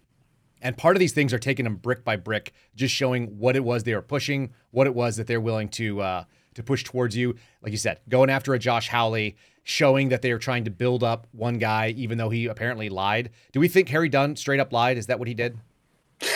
Um, I, I, I have only revealed this in one other broadcast uh, thus far, but I actually I did a four hour interview, sit down private interview with Harry Dunn. And this was 100% off the record. So I won't say and won't tell you anything that he told me, but I will tell you what I told him. Um, um, I, I told Harry that I had received a, an advance copy of his forthcoming book. I told him, obviously, I have the trial transcripts from his uh, uh, testimonies in the various Oath Keepers trials and such. I have the transcripts from his congressional testimony. I have his, you know, transcript from his opening statement before the select committee. And and I said, Harry, I've also had access to this 41,000 hours worth of video. There's a lot that does not match up. And that could be a problem for you. How did he receive that information? Um, he's an interesting guy in that I understand why people like him. I understand the lovable giant, you know, aspect of him. Six seven, 350 pounds, whatever. Um, big imposing figure. Um, he does have a gentle spirit, but I I told him, and again, I'm I'm I'm going to tell you what I told him, not what he said to me. It was off the record. Sure. Is that I said, Harry, I think you were set up. I think you were taken advantage of. I think that uh, you're being used. I think much of what I've read in your book was scripted either by your ghostwriter or your publisher or somebody else behind the scenes. I don't think that they're your words. Let me help you. Help me help you. Kind of like what uh, friend was saying here a moment ago. That's a, you know, uh, an interview technique to let me make this better for you, because it's coming, and those discrepancies are coming out. I don't believe that Harry did this maliciously. But as I said before, there's a star chamber that was convened in 21 to take out the oath keepers. Now we can get into the bigger, you know, picture there. yeah, I think to. we should. But how did he receive that information when you said "help me, help me you"? And I think that what you're saying is false. Uh, at the uh, again, I'm, i have to be really careful here because I can't. I'm looking for body reactions. I don't need exact yeah, words. Yeah, like I'm, yeah, I'm more than comfortable, you know, respecting the privacy of the uh, the un the off the record, and I appreciate that you have the ethics to do that too. But yeah, there there were people receive of, information couple, like of pushbacks. Okay. Yeah, there were a couple of pushbacks from him. Okay. And but ne- we never, you know, we we did four solid hours, and we were very respectful to one another, and it was, you know, and we could not be more polar opposites politically either, mm-hmm. and yet we had a respectful conversation. He's a leftist uh, then.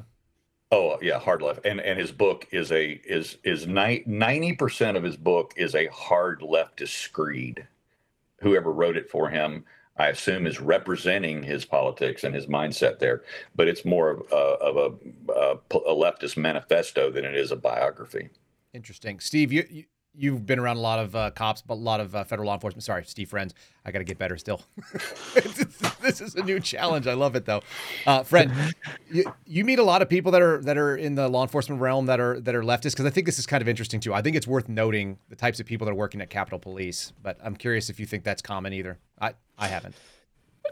I really haven't. I, I mean, I, I, always tend to say that uh, law enforcement is gun culture, so it tends to attract people that are proponents of the Second Amendment, and that correlates really high with more of a conservative or libertarian worldview. Uh, but that being said, there's you know there's also exceptions to the rule here, and I think anybody who's uh, in, and I can really only speak to the FBI. Anybody who's joined the FBI now, it's kind of public knowledge of what's been going on. If you're going in with your eyes open on that, I think that uh, you're you're a true believer on that. You've drank the uh, the Flavor Aid, not the Kool Aid, by the way. It's the Flavor Aid. Yeah, it's not it's not the brand name. It's the off brand. That's what the government's willing to spend on. Uh, Steve Baker, what is the? You, have interviewed a bunch of these folks from Capitol Police. So I just wanted to broader, just pull back the lens for just one second here. Yeah. Uh, what do you think the overall political leanings are of these guys, if you could categorize it, or if it's just across the board? It, it, it's it's it is rather across the board, but I, I agree I agree with uh, Steve Friend in that the, that culture does attract typically more libertarianish, more conservative type uh, leaning type individuals, but particularly when we're talking about a DC law enforcement agency, they are also attracting from the local residency. Mm-hmm. And that residency pool is largely uh, leftist and a, a Democrat voting uh, pool. I mean, 92.5% of DC residents voted for Biden in the last election. So I mean, it gives you an idea of what they're pulling from. So you're going to have a much higher percentage of uh, left leaning uh, Democrat voting law enforcement in that town than you are anywhere else in the country. It's so yeah, that's such a, a relevant point too. Um, all of DC is basically suckling at the teat. All of the the Maryland counties that surround yeah. it, and all the Northern Virginia counties. You know, it's the bluest part of Virginia, which would otherwise be a pretty red state, minus Richmond. Mm-hmm. And and having lived there for five years, I, I, definitely agree with that. They're hiring from a certain pool. That pool tends to be a certain thing. And then you're looking at the prestige level, which you don't need to say, but I'll say it right now because I've worked there. I've worked with Capitol Police. I've worked with DC Metro PDs. Uh, DC Metro is like the bottom of the barrel. If you have a felony, you can still work there, so that's pretty wild. And then above that might be Capitol Police, and and then below above that is like the ATF. So think about how much you love the ATF. That's kind of where they're at. DEA maybe above there. The FBI kind of thinks they're above that. You kind of move around inside the federal law enforcement tier. I think FBI and uh, and uh, Secret Service tend to kind of have a similar tier, but different types. People who will do either you know protective or want to do more investigative. Although you could be a protection guy and, and have no cases if you want to be in the FBI too. So kind of a fun little way to like the layer cake does have layers. There are tiers that they look at. If you want to go out there and command a room, uh, my bud Steve Friend here has said that when you walk in the room and you're an FBI agent, people already think that you're the most interesting guy in the room. I think it's, you know, like it, that's just the way it works. You walk in, they go like, "Whoa," because they think you're a secret agent, as uh, as Mr. Baker has just sort of alluded to. They're secret. okay, so we've got this narrative. We're deconstructing it. You've you've had some time to talk about these guys. You know, keep keep kind of laying it out for us, if you would. What uh, what this revelation sort of means, and then we may actually get into a broader picture. I'm more than happy for you to kind of expand out what you think the overall what the overall goal was, if you have that sense now. Well, let, let yeah, let's so let's let's switch back to Lazarus here because this yep. gets to the big reveal this week. So as we set up earlier in in the the broadcast here, we are looking at an individual who was brought in to tighten up, button up, and straighten out a conflicting narrative by this other officer, Harry Dunn. He's so they fixer. bring in the guy. What's that? He's, He's a, a fixer, fixer, yeah. Right, right. And so he testifies that he saw this interaction between the Oath Keepers and uh, Harry Dunn three or four times. That's from the trial transcript. Mm-hmm. Uh, and that every time he passed them, it was a contentious um, uh, engagement. And then there's a problem with that is that when you go look at the video, Special Agent David Lazarus was not only not there, not only did not pass them three or four times, not only did not see the interaction, regardless of what the nature of that interaction was between the Oath Keepers and Harry Dunn, he was in another part of the entire complex a half a mile away when it began. Which you can prove. We we have it nailed. We have I, um, I have I have the, the videos in my computer right here, and of course they're in the Blaze hard drives as well. Sure, we have them. Maybe uh, Steve Friend can tell us what that would mean for this person, David Lazarus. Uh, I, I, think he would have a uh, Giglio issue. But we'll just say that. Uh, Do you want to explain what that is for folks that are not yeah, so uh, sworn law enforcement? You have to have it when when you are a uh, law enforcement officer who's going to testify. Um, you have to have a clean record of being honest on the stand. You know, like you're supposed to be. Um, but if you've been proven to have lied in uh, in a court of law and perjure yourself, uh, then you're no longer useful to your organization. That's why, uh, as much as Kyle hypes up the uh, the, the, surveillance gig, we always called it the rubber gun squad because yep. it was filled populated by a lot of agents who had giglio issues, had been proven to have lied before, and and they wanted to keep them as agents, but in a way that they were never going to have to testify in court again. So. It, it seems to me that this special agent uh, Lazarus was uh, lying, perjured himself, committed a felony by doing that. Should probably be held accountable legally for that. Uh, but at the very least, anything he's ever said should be called into question. Uh, anything he says going forward, he should be precluded from saying because of uh, this this one mega lie. Yeah, spot on. Uh, the, the, rubber gun squad, he's he's spot on. Although we had to carry the real guns because uh, you're out in the public. But the idea that you can't testify is legit. The rubber gun squad actually used to be a room of guys that would just sit and have the rubber guns and not do anything. They would just get paid until they retired. The DT instructors at Quantico. Yeah, they actually have rubber guns. The scary thing about it is for both of you guys is that when you're doing surveillance, like that is actually a thing that you would think that you might have to testify on. It's like I saw a hand-to-hand exchange happen between your client and the following person. That's why we know this. I took the photographs on this day. I was sitting in this location. I can show you on the map. Like there's a lot of testimony that ha- that could happen, and yet it never happens. I totally agree with you that uh, the surveillance squads were not um, special operations, as they like to call themselves. They're actually special observations, and sometimes they're just special. they're just special with like the short bus needs for some of the kind. I had guys on there that I could not believe got hired on. We called them 25 year mistakes. So there's plenty of those. But D- David Lazarus is cleaning this thing up, and in the in the process, it sounds like he's creating Giglio, which means one, he's now impugning himself under oath. Two, he potentially faces some perjury charges if he knows, and it would be hard for him to not know where he was and see something that he didn't see. And, and something else to add too is uh, the prosecutor, the assistant U.S. attorney, knowingly put him on there to do that. Wow. Yeah. Okay. True. Which yeah, we'll, we'll go, we're going to go there, but got, I have to I have to tell you first of all that the first time somebody sent me a message comparing this as a Giglio issue, my you know my old eyes and my bad glasses, I, I thought it said a gigolo issue, and I'd laid down and look, you know.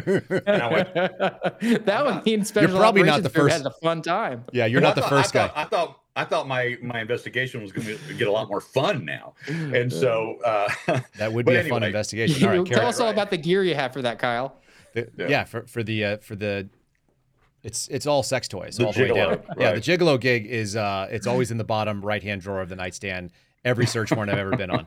That's a totally different scenario.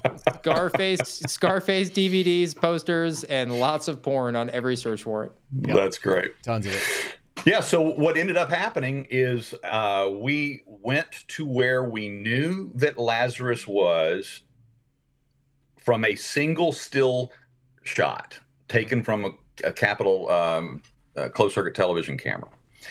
And then we had to start working backwards from there. And we tracked him because this, again, this was instinct. I never believed his testimony. I did not believe he was there. Uh, even from long range zoom across the rotunda when he said he was there and that he was passing through the crowd and that he was um, uh, he was he was rescuing these staffers out of Pelosi's office. I just didn't buy it. And so when we found him from this still shot, identified the camera, then we had to go through the tedium, as I described earlier, of working our way back and you know triangulating between where he went out of frame and where did he show up the next time. And it took hours and hours and hours, but we ended up tracking him all the way back to the Senate tunnels. And this was what something that he himself gave away. And this he made a he made a key very critical error in his trial testimony is I went when I went back and looked at the trial transcripts, and I, I, I I'll, I'll be perfectly honest, I did not catch this myself in the trial. None of the other media did, and none of the eight defense attorneys in that trial caught this either. But on the stand, he was describing how this was during direct examination by the government that he was describing how that he was escorting senators out of the building during the evacuation into the tunnels down through the subway system to the senate office buildings across the street. Right. all right? And then he said he heard on his capitol police radio that shots had been fired. Well i have the transcripts. I have the radio transmissions. I've heard them. They're still under seal but this is something else that i've i've acquired. Mhm. and I went back and I listened to the transcript or listened to the radio transmission, read the transcript, confirmed, validated the exact quote he used in the trial. What he heard on the radio transmission happened at 2:44 p.m. Okay, that was not shots fired, but it was the shot that killed Ashli Babbitt. Sure. And over the radio, they said it was shots fired in the House chamber. He said that he and and he he he accurate accurately remembered that exact phrasing, even though it was inaccurate in the fog of war and in the heat of the moment and what was you know the, the panic that was being broadcast back and forth on those radio comms. And so I was able to identify the exact time as 244 I- I- it's ironic it's coincidental it's whatever you want to uh, however you want to put it but guess what time the harry dunn and oathkeeper interaction began 244 Of course. exactly the same moment it may be divine providence I, I honestly, I'm, I'm telling you, I, I think that God's hand is on all this stuff at some point. The reason why some of these things have to come out the way they do is only because how else would you find them? How else would Yeah. they would they ever be revealed? And the truth wants to be revealed, which is yeah it's clawing So its we- way out. It's clawing its way out two Right. two years later. I mean, we're still Yeah. seeing him come out there. So so we find him in the tunnels escorting senators out. We we then we lose him as he goes deep into the subway system and then he exit and he's coming back out at like 248 and a half, you know, 30 seconds some odd. Mhm.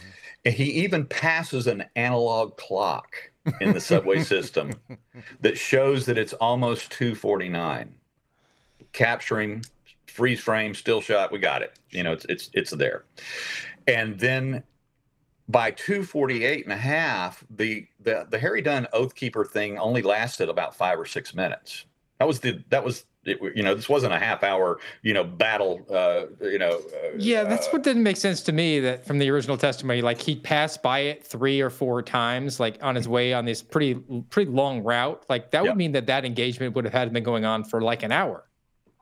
You would think so. And- you would think so. And just for people to understand, uh, either one of you that's seen it, but probably probably Baker is the best here. You can you describe what this interaction that we keep talking about, Oath Keepers v. Harry Dunn, like what was that moment? What was the the context of it as you looked at it in the broader scope? Like what's going on there in the hallway? Well, uh, from open source video and photography, we have the evidence of what really happened. Of course, the, government did everything they could to twist, suppress, and and um, uh, denigrate this evidence, even though it was an attempt. The attempts were made by the defense teams to bring this into court. But what happened in that meeting or in that interaction was at at that same moment in time, Oathkeeper Ken Harrelson had wandered out of the rotunda into this little area called they it's variously called either the mini rotunda the small rotunda or the speaker's lobby. Uh-huh. and and and this is at the top of a staircase that comes up from down on the crypt level which is right below the the, the great rotunda. And and so as ken wanders into this little speaker's lobby area at that exact moment in time harry dunn comes up those steps and he's in absolute abject panic He's carrying an M4 automatic weapon. He is sweating. He's distressed. Even his own trial testimony, he says he's afraid.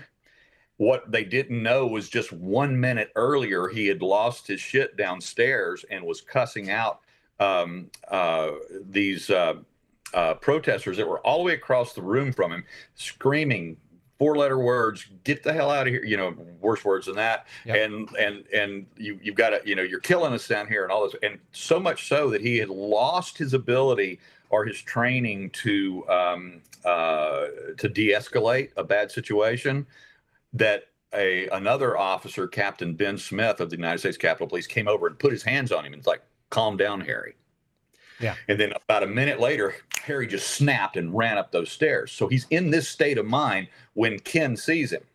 Now, in full context, and this is this is something people do not understand unless you've seen everything. Ken is inside the Capitol. He's never seen one second of violence. This is the Oath Keeper that we're talking about again. This is Yes, Ken Harrelson. Ken Harrelson. Okay. He's he's he's gone. He's now walked through the East Columbus doors. He's walked through the rotunda. He's walked all the way to the other side now into where this other uh, this little speaker's lobby mini rotunda area is at the top of that staircase. He's not seen a second of violence all day. Yeah, let's let's let's pause on this just for one second because I want to reiterate that to people, um, and and I think you're in such an interesting position to be able to tell people there was violence that happened outside. There were violence that happened some parts of inside. There were people from the law enforcement end of it that were leaving certain areas where there was violence and going into areas where there was not violence. And so you have this mixture of people that are bringing sort of their their experience from somewhere else, and they're cross pollinating the fear and the adrenaline and the fatigue and the sweat and the, and the panic, and they're walking into new environments where they're expecting the same exact treatment, but those people have not seen why anybody would be scared or freaked out or mm-hmm. carrying a rifle or any of those things. That's the that's the melee and that's the sort of the fog of war that happened in, on January 6th that that I think is is it's that's the context. I've never heard it said just that way, but that's the context that is missing for most people. We had law enforcement officers leaving conflict into non-conflict, and they brought conflict mindset into it. Is that Yeah. is that accurate? That, that's and they made it toxic absolutely. for the other guys who hadn't seen it because that you saw the looks of fear in these guys' eyes who hadn't even engaged in any sort of violence that day because it's it's like a game of telephone. You know, they come in and say like, "Hey man, it's really bad out there," and then the next thing you know, three guys later down the line, it's like, "Well, shots were fired," and we're having guys, you know, losing their lives out there because that's just the human nature is just to spin things. There's only one way to spin things. It's it's up. Right, for energy and everything else. I want to say thanks to K Quiet for being a monthly supporter and just jumping on. We threw that on the screen, and then also to Death seven seven nine zero for for the uh, for the Rumble rant on there uh, about the information. We're just going to keep doing it. We're going to keep sharing it with you guys. I'm going to let Steve go again. Uh, Mr. Baker, continue on as you like. I want to I want to demonstrate how I can make a statement. Uh, This is not this is not me saying, "Oh, Ken Harrelson testified that he had not seen any violence." This is not me taking his word for granted or or you know gospel truth.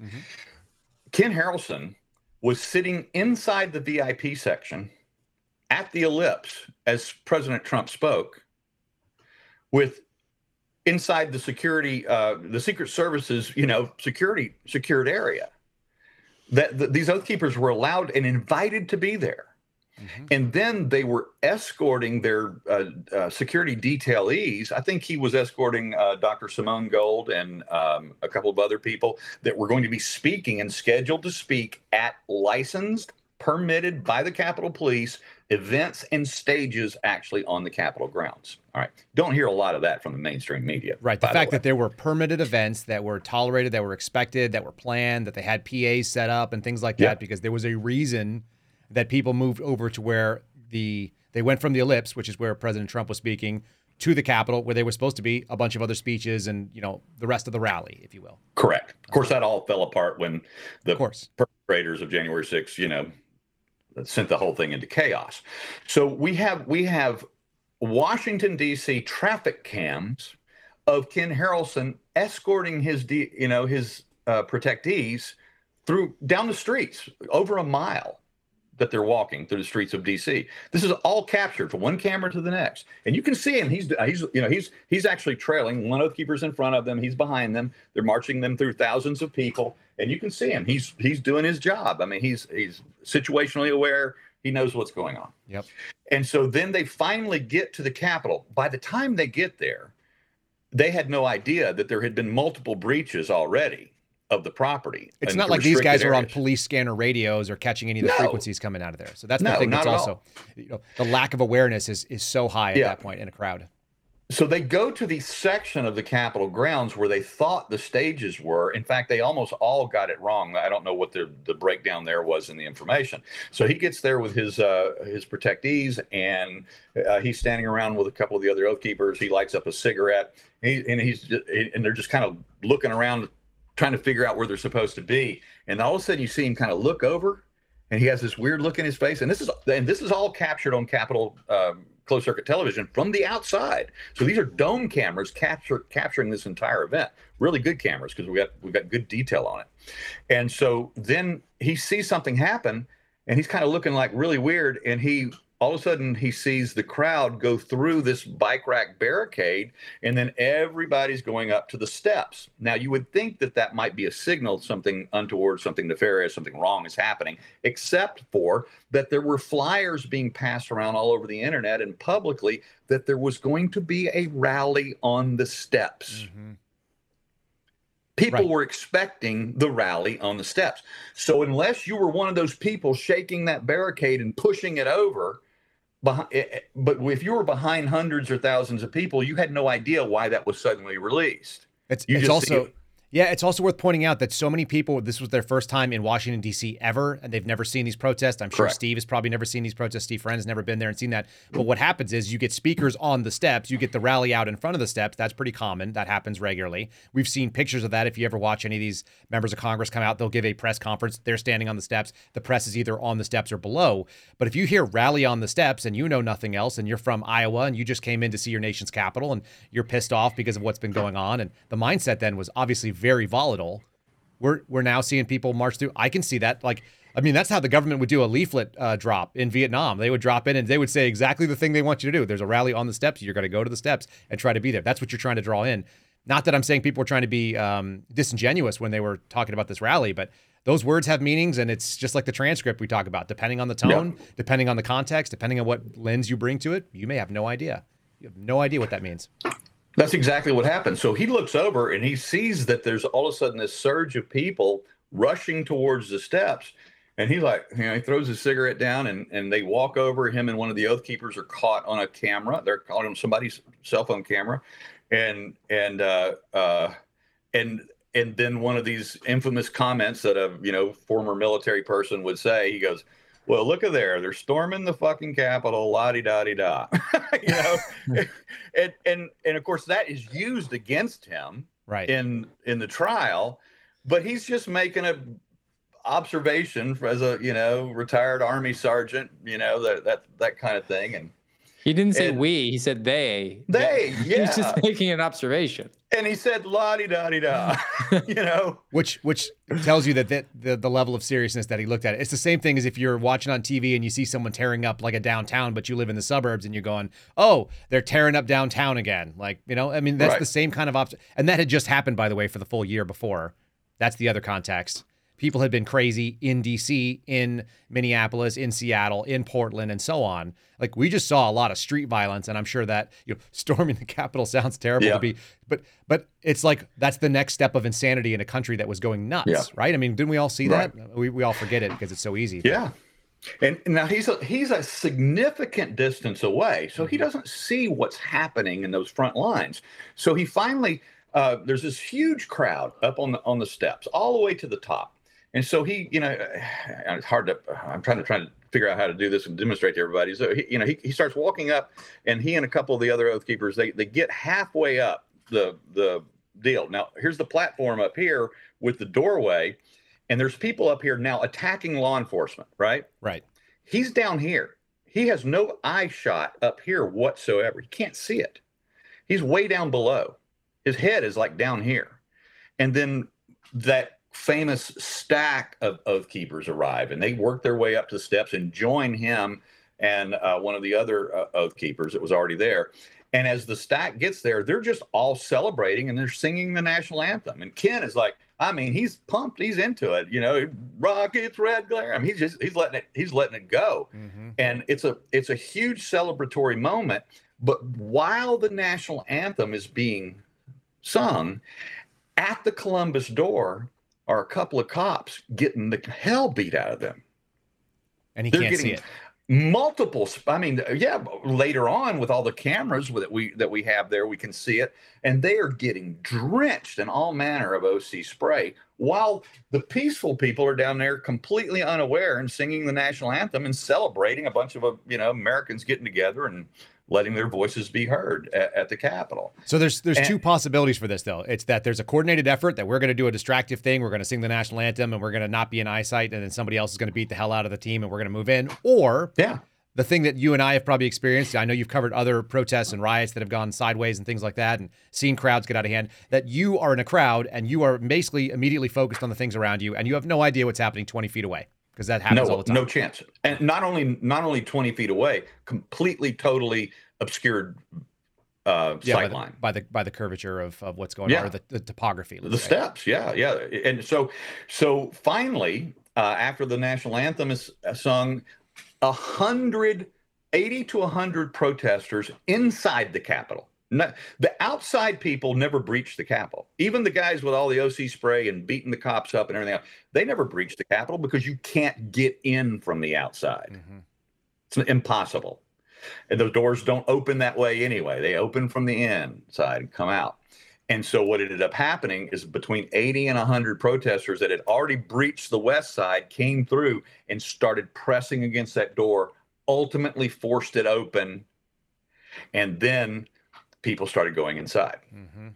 And then all of a sudden, Ken Harrelson, you know, who was doing his protective detail, he looks over his shoulder and they start moving up with the crowd. They get to the top, having never seen how or why those doors were opened.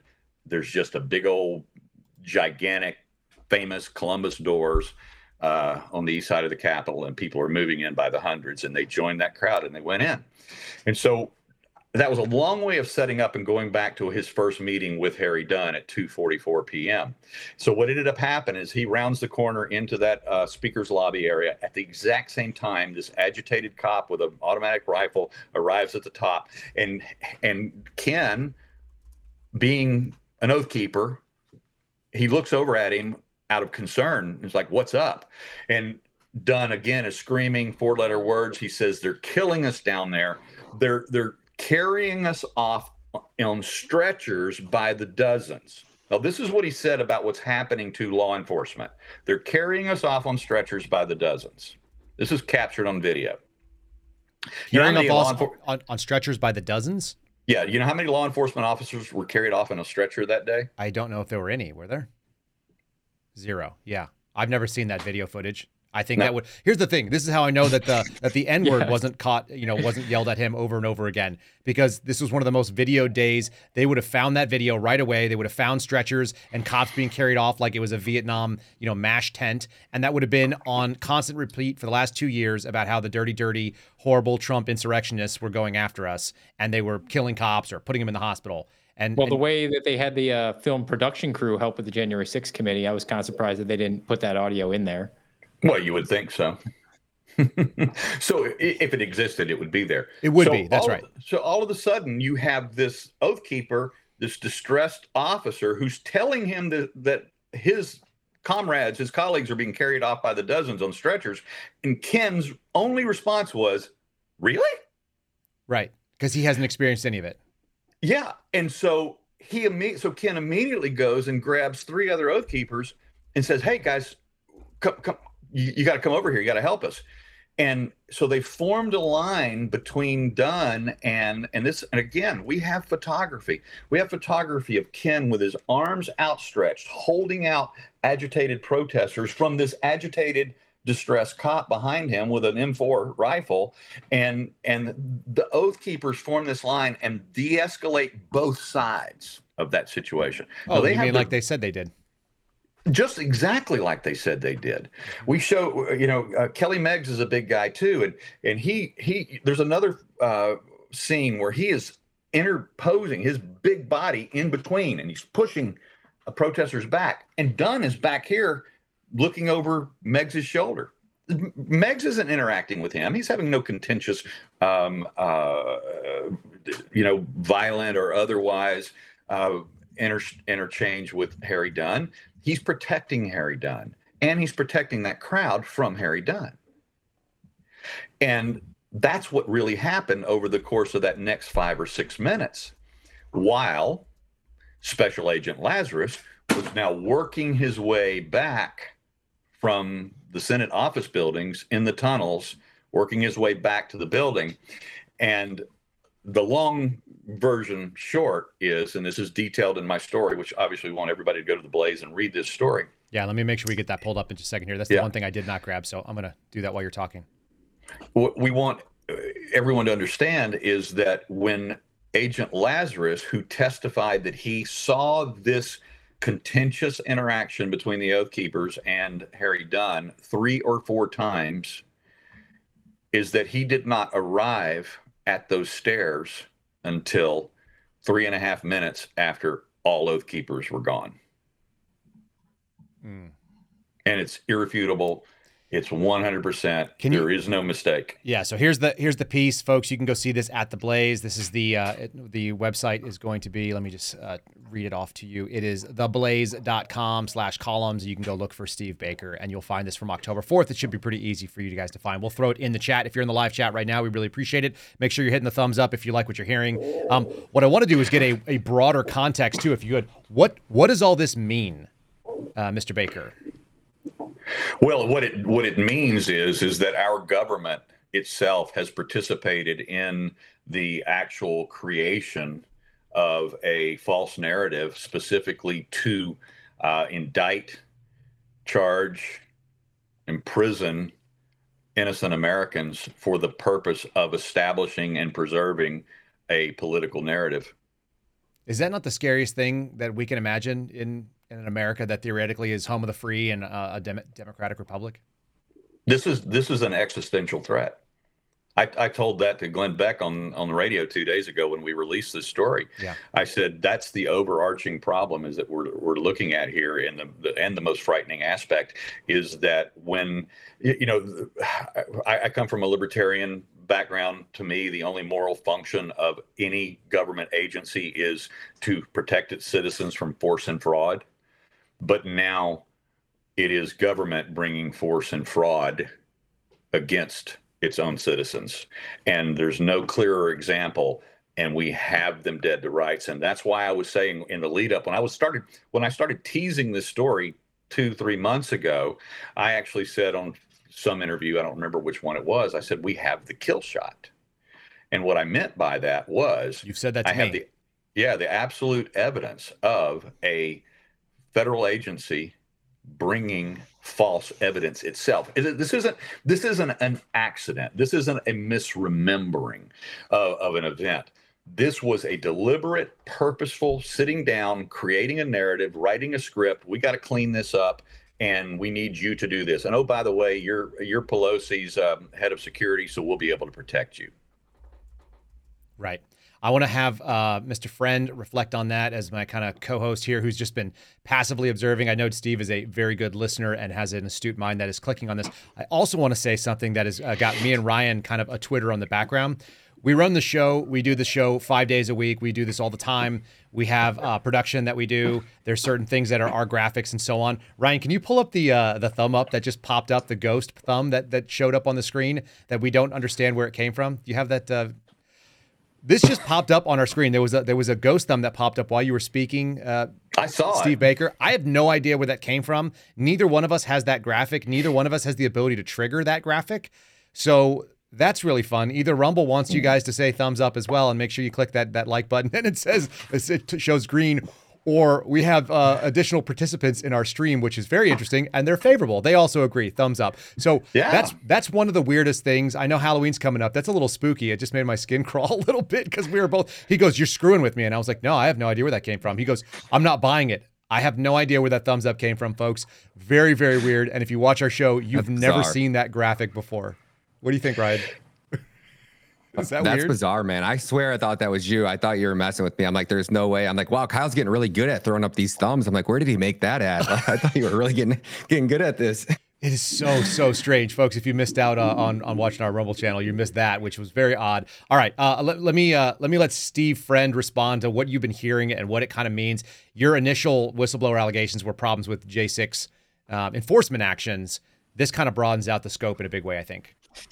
It does. It does. I mean, I was talking last night. I I view January 6th. You have to view it through two separate lenses: left of boom and right of boom. Left of boom would be like everything that led up to the day and actually the day itself. The boom, it's a you know being like the explosion or the event. And then right of boom would be the investigation everything that sued. All of my concerns that i brought forward were right of boom. It was the way that the fbi was manipulating its stats the way that it was violating civil liberties and denying people their due process rights and then using heavy-handed tactics to bring them into custody. So everything that that happened was downstream of this day itself. Um, i'm mostly disturbed by what steve baker brought to the fold because he's he's laid out this plot that is completely reasonable and it's it's not you know off, off the wall or anything like that. You you and he has the goods he has the receipts and it involves people from the DOJ from the United States Attorney's Office the FBI the Capitol Police the judge federal defense attorneys that didn't just didn't catch these things. Uh, all all different components of a system that is supposed to operate with uh, Lady Justice blindfold over her eyes so the scales are equal for everyone. And instead, they all coordinated their efforts to drive home and they just viewed innocent Americans as an opportunity or vulnerable that they could benefit from, be it financially, politically, and and now that that happens our social compact is completely broken. My my son my oldest son is actually in the process of learning the declaration of independence the actual preamble. So he has, he's being tested on it today. So he's got the first few sentences. We hold these truths to be self-evident. All men are created equal. They are endowed by their creator with certain unalienable rights life liberty pursuit of happiness. The next part of that is that we we institute government to protect these rights. That's mm-hmm. the social compact. And it's very clear to me that our government is willing and able to break that because it's not going to protect your life or your liberty or your pursuit of happiness. So that's really sobering. Um, I had somebody on Twitter say that I've I've seen a lot of what Kyle Seraphin says, and I've never seen him out over his skis. And we try not to be uh, the the wild voices. We try not to say things that we can't get behind and, and document. We try to say things that are sober, that are sane, that are representing a balance. There's a nuanced perspective on the world. I don't know anything that's black or anything that's all white. It's always somewhere in the gray, and we live that way. I'm actually wearing gray today. That's actually appropriate. Um, yet another one of those fun coincidences. And Steve Baker, one of the things that you're wearing gray as well. You're a darker gray. There's multiple shades of gray. We got at least like eight shades of gray on here. No big deal. Mm-hmm. And and let me throw this out there. Are we all wearing gray? Is that yes. really? Yeah. That is so strange. All right. So there you it's go. It's 244, man. 244. It's 244. Yeah. All the things combine. Uh, Steve Baker, one of the first things that you said that I found, I, I told you that my impression is that the January 6th and the way we view it in this country, we'll call it right of boom, as uh, as Steve said, is a American Rorschach test. And it, it when you look at it, it tells you the way that you see the rest of the country going. You told me you thought it was the most successful political messaging campaign in American history. I'd like you to expound upon that based on what we're talking about right now, because you obviously have more facts than you did then. I, yeah, I, I, believe it more uh, than when I said that to you the first time. The going back to the House Select Committee and all of the celebrations and I shouldn't say celebrations, but remembrances and commemorations leading up to, for instance, the first anniversary of January 6th. Well, Nancy Pelosi uh, in the first week of January of 22, the one year uh, after the event, uh, she uh, launched a series of events that way that week leading up to the the one year anniversary of the event, and these were commemorative events. And when she opened the very first one, it was a discussion with some historians, you know, uh, Doris Kearns and a couple of other historians that were in this panel. And she opened that by saying the reason why we're having these events this week, and ultimately the launching of the uh, investigative select committee, is, and this is an exact quote from Pelosi herself she said, This is to establish and preserve the narrative of January 6th. Quote unquote. Anybody can Google it right now. They call those Freudian slips, right? yes, they do. Uh, she said the quiet part out loud. Mm-hmm. And what ended up happening was she said that over and over that week. Uh, many times she repeated that phrase. And so, what we saw, of course, from the committee was exactly that. It was an establishment of a narrative, just even the little Josh Hawley clip. That was an establishment of a narrative. And what was captured, though, on January 6th. Now, this was, you can call it the biggest MAGA mistake of, you know, uh, of that whole era that we have lived through. Uh, you can you can call it uh, whatever you want to, but the net result, whichever side of the boom that we're talking about here is, is that there was a capturing of a narrative that I believe was more significant to the um, development and direction of how this country was going to be uh, steered by those in power, whether they created it or not. Correct. Okay. It doesn't whether, matter whether, whether, they created it. Turns out it's the same as the lab leak. Right. Right. Right. It doesn't. It doesn't matter. Mm-hmm. It doesn't matter. But what the point is is that I go all the way back. I think if I go back to the Great Depression, all right, it didn't matter whether the, the Great Depression was a conspiracy and manipulated and, and thrust upon the world or not. But as a result of that, what did government do? It was able to take advantage and it was able to implement a social welfare state that was never intended for this particular country. Right. And and then that has grown into this leviathan that we you know that we see today and 33 trillion dollars in debt blah blah blah. So but that all happened as a result of the people saying we're starving help us. That's oh, Cl- that's Cloward Piven. That's what that yeah, is. The Cloward Piven strategy, if you guys are not familiar, we talk it on the show every once in a while, but it's essentially overwhelm the local area, overwhelm some system, and then beg for federal assistance to come in and stop it. And so what we're talking about in this case is things are crazy. Someone's got to do something. The do something always ends up with federal government that never dies. It's eternal life on earth. Yeah. Yeah, problem, reaction, solution, scenario is what the, the, you distill that down into, and yep. this is exactly what took place on January 6th. I think that those who did allow it to happen, because let's make no mistake, I'm I'm still I'm still not on team Fedsurrection. Okay, I am still on team as it developed. The people in the command center at the U.S. Capitol with 1,700 cameras watching everything as it developed. Yep. And the people who, on the other side of the boom, three days before, did not pass the intelligence up to Chief Sund. About what they knew was coming that day. You're saying you they saw an opportunity and they, they saw an opportunity you, you, and they allowed the it to take place. You don't need to plan it. Ryan, if you'll permit me this for just a second, both you guys, gentlemen, um, the the whole idea that whether it was a COVID lab leak or whether it was a uh, planned event or you know a virus released on the population is sort of irrelevant because the way that the Chinese work is you have plan A, B, C, and D, and if it happens that something happens, you're like, oh, uh, we didn't plan to let that out, but like let's go with plan C let all those people travel, you know, let all this thing go around, lock down things internally. You can execute plan C without having planned the initial uh, the initial event that initiated that plan. And in the same way, I, I am I'm more of that nuanced take. I don't think I know the FBI didn't plan it, at least not at the Washington field office, because they were caught flat-footed and they weren't able to respond to it very well. And I didn't get a phone call saying, you know, they let me take leave on that day, and I was out in Maryland. And if they wanted people to go run down the bad guys, that's what my team did. We would have been the guys that would have been watching, and we weren't on standby at all. I was allowed to be away. So I know that they didn't have that planning, at least at the Washington field office, and I don't think the national assets were ready either. But it doesn't mean that they weren't ready to execute plan B or C should something go wrong, and there was at least some probability, maybe a high probability, that something would go wrong. Obviously, it did. So I think I think that's the nuanced take on it. I think it's important that we, you know, we're saying one thing without saying the other thing. You don't have to go all the way down the rabbit hole to know that something went wrong, and it was at least aided and abetted after it started going that way by yes. groups that should have been otherwise uh, inclined to stop it. Let me let me tell you how I know that it was in fact aided and abetted.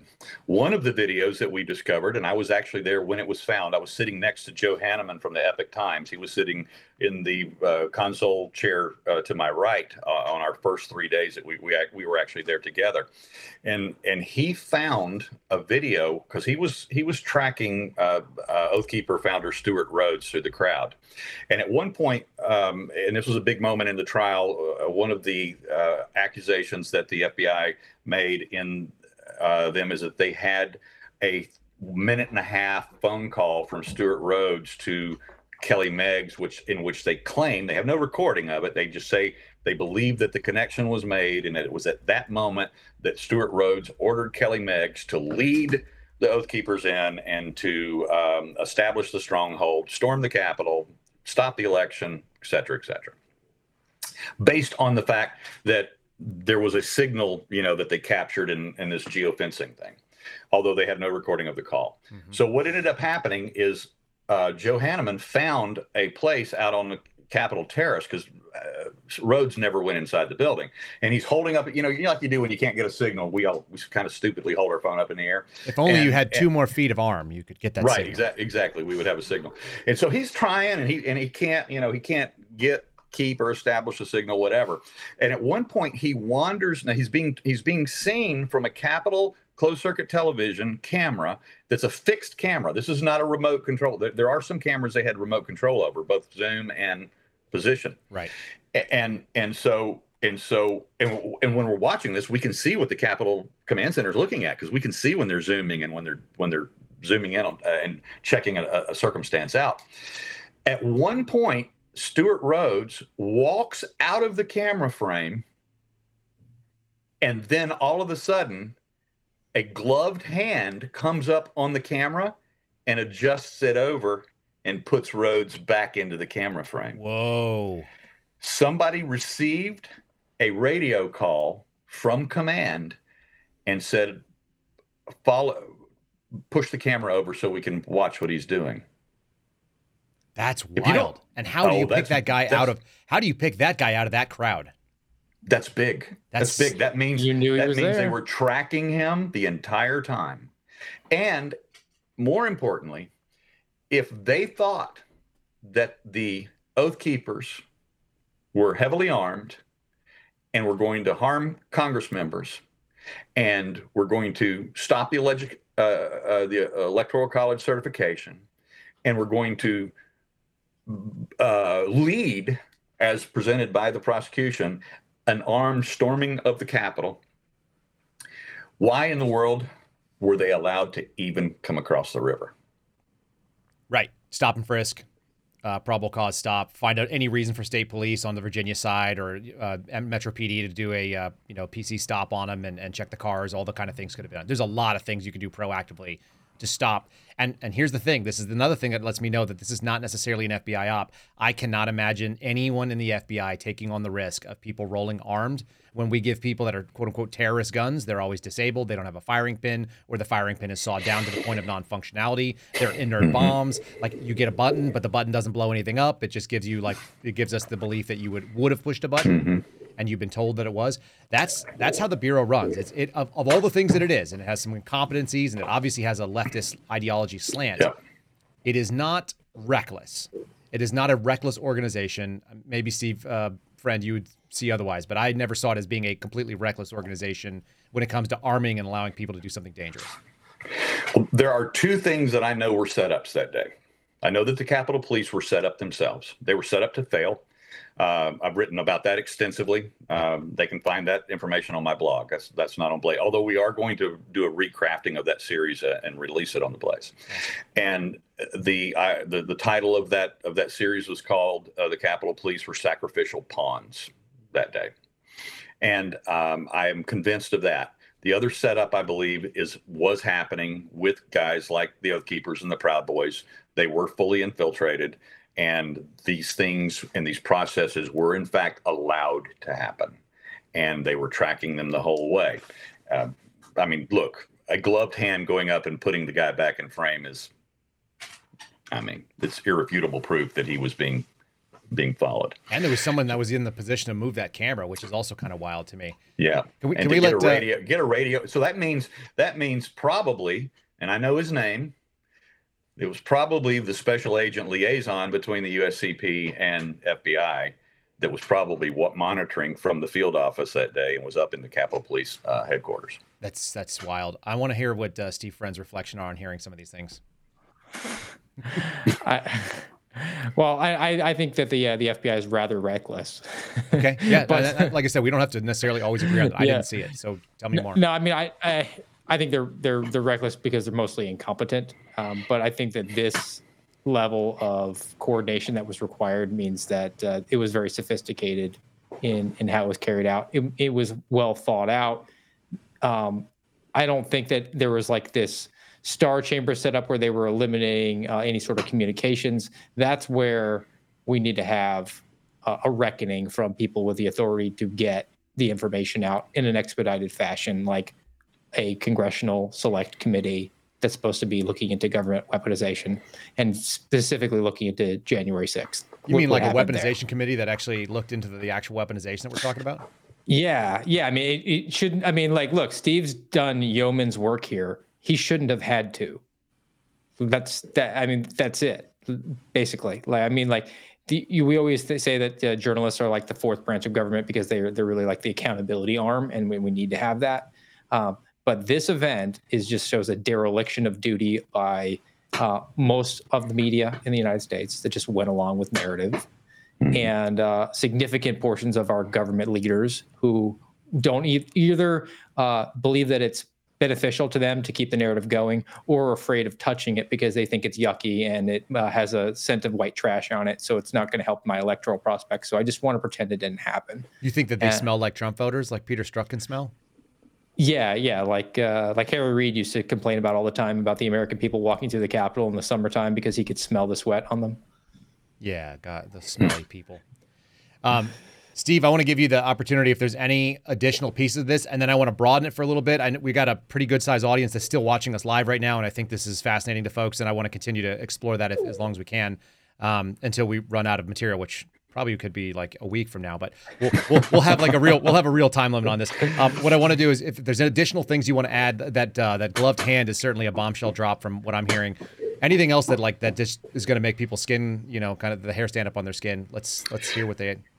Yeah, I mean there there is more coming, and we have to do the due diligence that we did in the, in this first release. I mean, I, I can't tell you how many weeks it took us uh, just through the you know the the editorial process, the legal process to make sure that we had everything buttoned up, that we didn't put ourselves uh, open ourselves to liability. We put a lot of eyeballs on this video.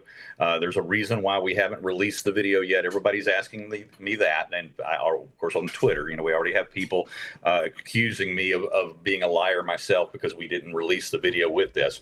It's very simple. This has to go through the security um, uh, review by both the Capitol Police and by Congress. There are things because we were able to access highly sensitive cameras in highly sensitive parts of the Capitol that we're going to have to blur things out. We're going to have to blur people out in order to tell this story. And as you know, there was a big event that happened in Congress this week um, that has put the pause button. Literally, the night we were finalizing the editing on the videos itself to submit to uh, for com- congressional review, McCarthy was voted out of uh, the speakership. And that means, very simply, there's nothing nefarious going on related to the video or to our interaction with Congress and the approval and the, the review of this video. It's simply nobody's making a decision on Capitol Hill right now. Period. Full stop.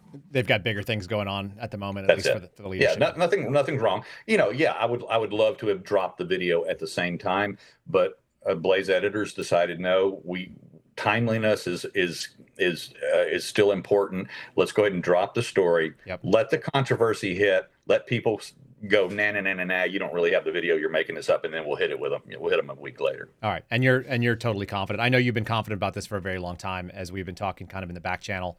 So I appreciate that. I want to I want to expand this thing out, Ryan. If you want to throw up uh, topic one, the, the Newsweek article that came out today, and uh, so this is the other piece of it. I feel like this is the other shoe. You talked about the messaging campaign, uh, Mr. Baker and a friend mm-hmm. and I have talked about this as well on different shows. Donald Trump followers targeted by FBI's 2024 election years. We hear about the uh, the anti-government, anti-authority, uh, violent extremist tag, which we've known about for at least two years, maybe longer than that. You guys want to uh, kind of maybe uh, Steve give your your two cents, and then I'd love to hear what uh, Mr. Baker has, kind of hearing this in the context of what he's looking at.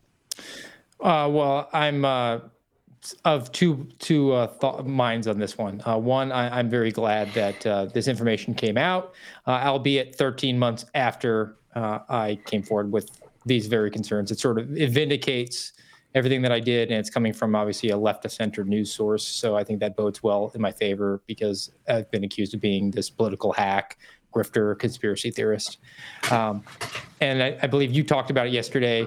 I think that this is, I agree with you. I think this is the the FBI trying to get out ahead of what they know is coming. I think that these people were anonymous uh, and but go, but approved to to talk to uh, a friendly reporter from Newsweek sure. about it because this will be yet another thing that Christopher Wray can go in and say, well, we've already addressed this, so we should just move on. Uh, but if it isn't, and we can hold out hope that maybe there are some some people uh, back on the inside that are uh, the good men and women of the FBI, uh, let me just uh, say, uh, get bent, because I came out a year ago, lost my entire life, and you guys couldn't have my back.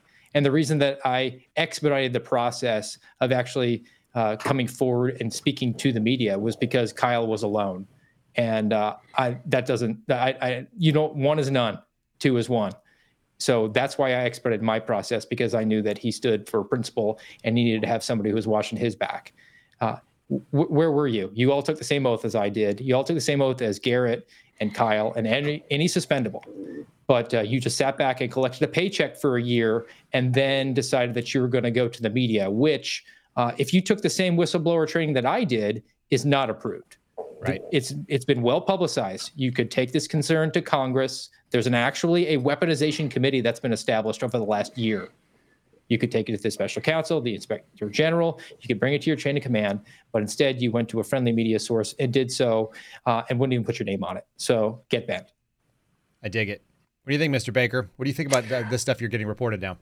Well, I'll tell you what. Uh, have your guy throw that article back up on the screen again, the sure. Newsweek article. I want to want to point something out to you. You see the the the byline, William Arkin. Mm-hmm. He is a reliable voice, shill, leaker for decades for the intelligence community and military uh, sources. And and what Steve said just a moment ago is that the FBI is wanting to get out ahead of this. When Arkin writes an article like this, that's exactly what happened. You nailed it, Steve. When Arkin, he is he is a reliable mouthpiece. Uh, he was the same guy that I think it was on January 3rd of 2022, the one during that one year anniversary week of January 6th, that he was the same guy that published the article in Newsweek with the headline "Secret Commandos with Shoot to Kill Orders." Yeah, I remember that January 6th. That was absurd. remember that? Yeah, absurd. And that was again a reason to get out in front of everything But who was your friendly neighborhood independent journalist who was the first person to release information about that secret organization in the crowd? And there you and are. And that was 10, 10 and a half months before Newsweek did. Yep. Um, so interesting that I didn't I didn't realize that he was the same guy who had written that, but that's why we have guests on that know what's going on that are tuned into some of these journalists that I'm I'm starting to turn and uh, peek up. I, I was on Dan Bongino's radio show yesterday and we talked and mm. he hmm. said, you know, it's my instinct that this article is actually uh, a warning. It's a warning to all the people that are out there. And I said, Dan, I think it's a threat. There's a difference. You know, mm-hmm. one has intent. And I don't think they're trying to tell you that this is a warning, like be careful. I think they're saying, we're coming for you. You've been warned. Uh, Ryan, I wonder, do you have the one minute teaser trailer of Police State? Do you have that uh, hanging or do you just have the three minute one? I probably got it somewhere. Give me a second. Yeah, if you'll pull up the one minute one, I want to I want to show people because one of the things that that we can all agree on, and uh, Steve and I got to work on this uh, this this movie production. You can't make a movie overnight. Would you agree on that, gentlemen? no, no, definitely not. You don't get to do it like in response to a news story that was uh, written on October 4th. I want people Got to it. listen to the language. Okay.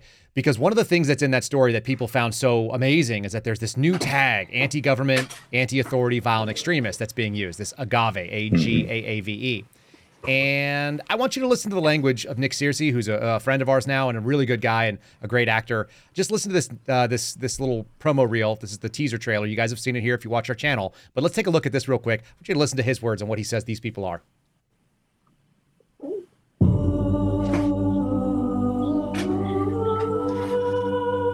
We honor you, Father, all that you've done for us.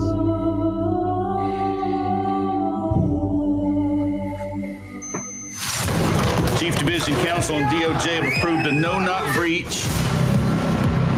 We want the subject to be on display, doing the walk of shame, full visual impact.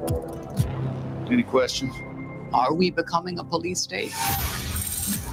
Government told American citizens they couldn't go to church on Sunday. For the first time in my life, I'm saying to myself, am I going to get a knock at the door? FBI warrant, come to the door now! The Patriot Act and FISA were used against Donald Trump. These individuals have commissioned the biggest propaganda play in U.S. history. They don't go after the people that rigged the election. They go after the people that want to find out what the hell happened. We don't need to have a crime. What we need is a person to look at. And then we go find out what crime you did. FBI! Our focus is shifting. Our main priority as a bureau is going to be domestic terrorism. Really paints anybody who's right of center. If you're a pro life, pro family Catholic, they define you as radical. These are anti government. We have freedom of religion and freedom of speech. Violent extremists, and they must be dealt with we can do anything we want.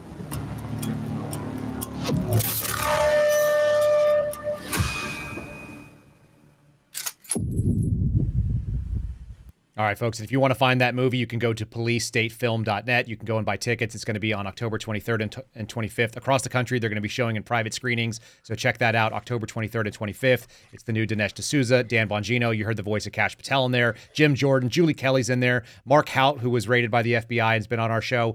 A whole bunch of these people that we talk to on a regular basis are exposing what the police state looks like. And the police state is when the FBI and the federal government looks at weaponization and they decide that you you are an anti government, anti authority, violent extremist. You believe that give me liberty or give me death is a thing that is reasonable to say and maybe was the founding principles of this country. And then suddenly, um, you're actually the problem. Our government's going to hunt you down. Many of you are pretty terrified. I know a lot of people get really worried about that. You heard Nick Searcy say it, the actual full line in there, which was cut out. It's in the longer trailer. Anti government, anti authority, violent extremists. There's a reason why Steve and I knew to put that in the script. We helped write the script for all the FBI dialogue and you guys are going to see a very realistic look at um, the scariest thing that we are moving towards.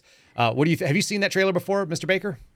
Yeah, I've seen it. I've seen the short version, the long version, and watched them uh, multiple times. I'm really, uh, I'm really fascinated by this opening um, uh, part of the script. Uh, now, it's the first time I realized that you guys wrote that, but it makes sense now that when Searcy says we want them to do, you know, to, we want the cameras there, we want to see the perp walk, we want to see the walk of shame, is because uh, one of one of the characters in the January 6th story that I've covered with uh, to to uh, uh, significant degree is uh, a guy by the name of J.D. Rivera out of Pensacola.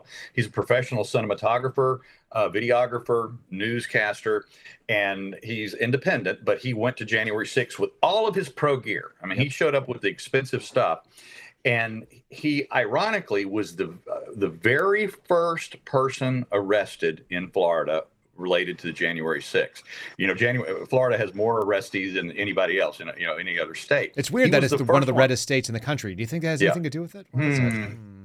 So so he was the very first person arrested, and the actual news agency who he was contracting with at six o'clock in the morning had their van parked across the street when they swatted him. And by the way, swatted him for misdemeanor uh, offenses. That seems like a problem to uh, Steve Friend types. Yeah, it is a problem, but you know the difference between um, a, a, raid and a routine search is just whether or not you call the media ahead of time. that checks out. Wow what what an ugly thing. Um, I want to propose this to you guys as we kind of move towards the close of this, and I appreciate all of you sticking with us for a long time. We've had uh, probably one of our biggest uh, live chats and, and, joining this. I think people are fascinated by this topic, and I've had a couple people say, uh, "Mr. Baker, you are the best guest ever." So welcome to Kyle Seraphin Infamy uh, on our show. We appreciate you joining us for all this. There's a topic that um, is not being discussed uh, very much, but Steve alluded to it just now. Steve Friend did talking about that there is a problem within the FBI because there is a libertarian sort of conservative mindset, lowercase c, within people who carry a badge and a gun, and that includes the FBI. And how do you deal with these Trump voters, the Trump supporters that exist within an agency that's weaponized against a group like that? Uh, Ryan, if you pull up topic number two, I'm going to show people exactly how it gets done because this is going to be very troubling to you, gentlemen. Uh, this is an article that is written in GovExec. This is a fantastic source for management news and a bunch of like administrative garbage from from sort of the deep state operations. It says OPM announces expansion of quote unquote continuous vetting of security clearance process for current feds after a successful pilot. The federal government HR agencies, which is OPM, and the Defense Counterintelligence and S- Security Agency is going to create a goal of credentialing and enrolling all employees, even those in non-sensitive public trust positions. A non-sensitive public trust trust means you don't have a, a specific security clearance. They're going to put them into this pilot program looking for um, anomalies and a, a, failure to have loyalty.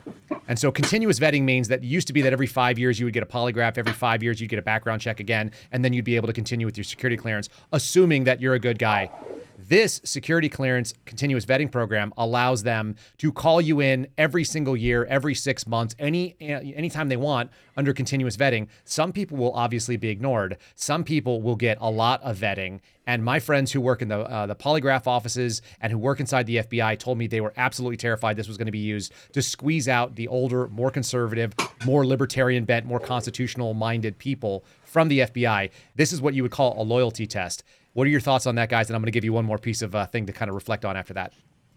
Go ahead, Steve. well, yeah, I, I, I, share your sentiment on this. This is going to be completely subjective the way that it's applied. Uh, look, you, how many people did you know who who didn't get their five year check? Because uh, everybody. You, yeah, you know one because like I never got mine. I never got mine. So, and and the, so definitely uh, the fact that they're they're saying this, it sounds good on paper. Like, hey, look, we, we want to make sure that we're keeping people on the straight and narrow. Well, maybe you should uh, figure that out in the hiring process first. Like if you actually have legitimate security concerns about people that you need to continuously vet them, maybe they shouldn't have been hired. But it's going to be used subjectively, and they're going to say uh, it'll it'll be because somebody makes a complaint. Like, hey, uh, they switched the the TV channel from uh, CNN to Newsmax, uh, so we ne- need to have a continuous vetting of this person.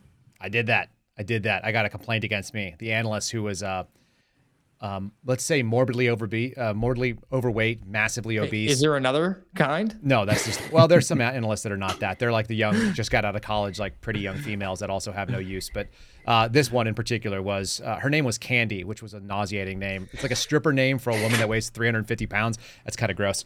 And uh, she was one of these people that complained about me because of my changing of the channel. 100%. She also thought that Kyle Rittenhouse deserved the death penalty after the acquittal because she's that kind of a person. You know, the Justice Department, as we like to say sometimes, sometimes there's justice, oftentimes it's just us. Uh, sometimes it's just guys like me and Steve Friend, guys like Steve Baker out there who just want to know what the truth is and they don't really care where it leads you. That Yeah. turns out to be less and less common. What do you think about the idea of continuous vetting there, Mr. Baker? Well, I think continuous vetting is going to be in real time now with AI. AI. It's not going to be a, it's not going to be five years, one year, one month. It's going to be real time. Uh, they're going to monitor every interaction, every association we have. This was, you know, this is Stalin's wet dream. It is. You want to know something that's really funny, and I keep digging into the history of this stuff, gentlemen. I'm going to uh, introduce you to something you may not have seen. Historically, I traced the origins of the so-called deep state, what I call the administrative state, back to 1946 and the Administrative Procedures Act, which was passed under uh, President Harry Truman. Now, Truman doesn't really have a bad rap in the way that FDR does and bringing about communism and some of this kind of stuff. We don't really think of him as the guy that did it, but in many ways, he was like the fourth term. And so, what I'd like you to do, Ryan, did you have that uh, that tweet that I just showed you? I just sent it over in the uh, in our chat. And if you can bring it up, what I Pulling want to, now. I'm going to introduce you guys to something that was known as Executive Order 9835. This was affirmed by the Supreme Court, not picked up or adjudicated, but they basically ignored it. And the appeals court out of the District of DC did not have any problem with it. Executive Order 9835. Let me just tell you the, the name of it prescribing procedures for the administration of an employee loyalty program in the executive branch of the government. Whereas each employee of the government of the United States is endowed with a measure of trusteeship over democratic processes, which are the heart and sinew of the United States, whereas it's the vital important that this person employed by the federal service be of complete and unswerving loyalty to the United States. I bet you they would substitute that and just make it executive branch, like you heard earlier. Whereas the uh, although the loyalty of by far the overwhelming majority of government employees is beyond question. The presence within the government service of any disloyal or subversive persons constitutes a threat to our democratic process. It goes on and on. It just says that they were actually instituting a loyalty test and it was never thrown out. It was rescinded before it was actually adjudicated to be unconstitutional. I would be shocked if this administration, which did Executive Order 14043 and said everybody must get a shot, which was in fact a loyalty test in many ways, they rooted out who was willing to stand on principle and didn't want to get it. This is probably in the works, a 9835 executive order. I tweeted this out on Twitter. It's got a little bit of coverage, but you want to know who the uh, how you find them. You put in a loyalty test and you just make the language almost exactly what Truman has already done. It's already been done. And he was looking Yeah. for communists, obviously. That was the difference there. But Yeah, yeah. So that's that, that was my only thought there. I mean, that, that that's a good solid pull though. But but again, like I've been saying for months now, it's all FBI is all about status quo, preserve the status quo. Well, Truman didn't like communists. I think uh, the Biden administration has uh, has the, the warm feelings, the fuzzy go, thrill going up their leg when they hear about uh, American communists. and they hate MAGA extremists. All right, uh, gentlemen, any other uh, kind of parting shots, any alibis we have on this one? And then I'm going to let you guys uh, plug where, you where they can find you. Uh, man, I think we're good. I, I just want to say that, uh, you know, first of all, I, I have thoroughly been blessed by my association with you guys. Being a, an honorary uh, suspendable is uh, one of the greatest honors of my life. And I will tell you that uh, uh, we have more coming. This reveal about a. Got one you, for thank you. you. You can put it on a hat or something. Uh, we we uh, we have more coming in this story. We have more time in the video rooms there at the Capitol. Uh, things that we've not yet discussed, and uh, and and a broadening of this story as well. Uh, and and you know, I just invite everybody to tune in and and follow us as close as you can. Uh, obviously, uh, even though I'm on the Blaze now, I'm still independent. I, I you know, I'm, I'm not. Um, I don't have a thumb on me telling me what I can and can't say, what I can and can't write about. So they can follow all my additional material on Locals or Twitter or Facebook, and it's all the same um, handle: TPC for USA. TPC for USA, the number four USA. You Yep. can find me everywhere. That. And you can find it on our, Twitter show. We tagged uh, and also on True Socials. You should be able to find uh, Mr. Baker's stuff there. Uh, Steve, any alibis, any missed shots here? Uh, no, just going to throw out tonight. I'm speaking at a Lincoln Reagan dinner in Leesburg, Florida. Going to give Andy Biggs a fist bump for his fight in the speaker fight. And uh, follow me on Twitter at real Steve Friend, at truth at real underscore Steve Friend. True Blue still rocking and rolling. Hit the top 10 this week of law enforcement memoirs. So uh, really appreciate everybody's support on that. Awesome. And uh, you can pick up a copy uh, over at Amazon. It's pinned to the top of my social media profiles. Have a great weekend. Outstanding. So uh, you guys can also follow uh, Steve Baker's Locals channel, which people told me is the best five bucks a month they've ever spent. Um, outstanding reporting there and a and, and high praise from some of our audience as well. So if you guys are not following that, by all means.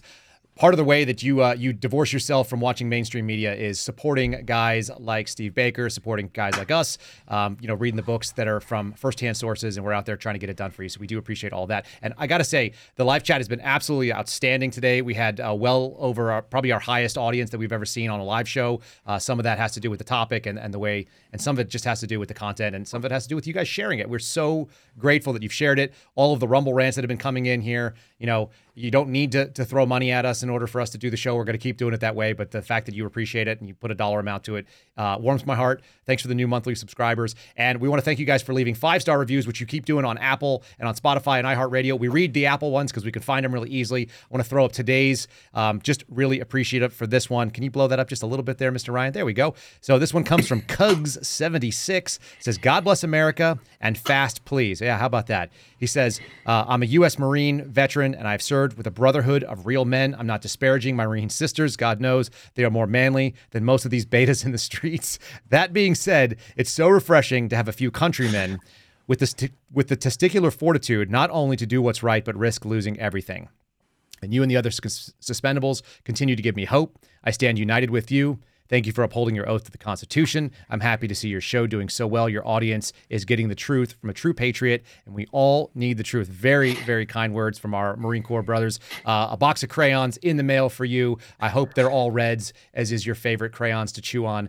Uh, folks, we really do appreciate you guys watching the show. We really do. So if you want to uh, follow it, share it. If you like this episode, it's going to be extra long, but you got the whole weekend. You can find it on Apple, Spotify, iHeartRadio, all the different audio channels. We are uh, continuing to grow from all the, the sharing that you do, and just just again so grateful. I hope you have a wonderful weekend. I hope fall weather is coming in and not too cold and you get to enjoy that. Maybe it's jacket weather for you like it is here. Just getting there in Texas, that means it's under 90 degrees, so I can put on a, uh, a jacket and feel like I'm part of the rest of the country. We will see you again on Monday with an excellent interview from another suspendable. We've got Colton Moore from the state senate in Georgia talking about trying to defund uh, Fani Willis, which is a very interesting chat. You guys are going to really appreciate that. And wish Ryan Ruck, he's going to, uh, Luck rather, he's going to be taking a trip down to the Texas border because we are just, we're we're being confronted on all fronts, and uh, the world is not safe. So we got to go out there and make sure that we're aware of it. Uh, God bless all of you. Have a wonderful weekend. We'll see you on Monday. Thanks for listening to the Kyle Seraphin Show, streamed live Mondays, Wednesdays, and Fridays on Rumble.com/slash Kyle Seraphin.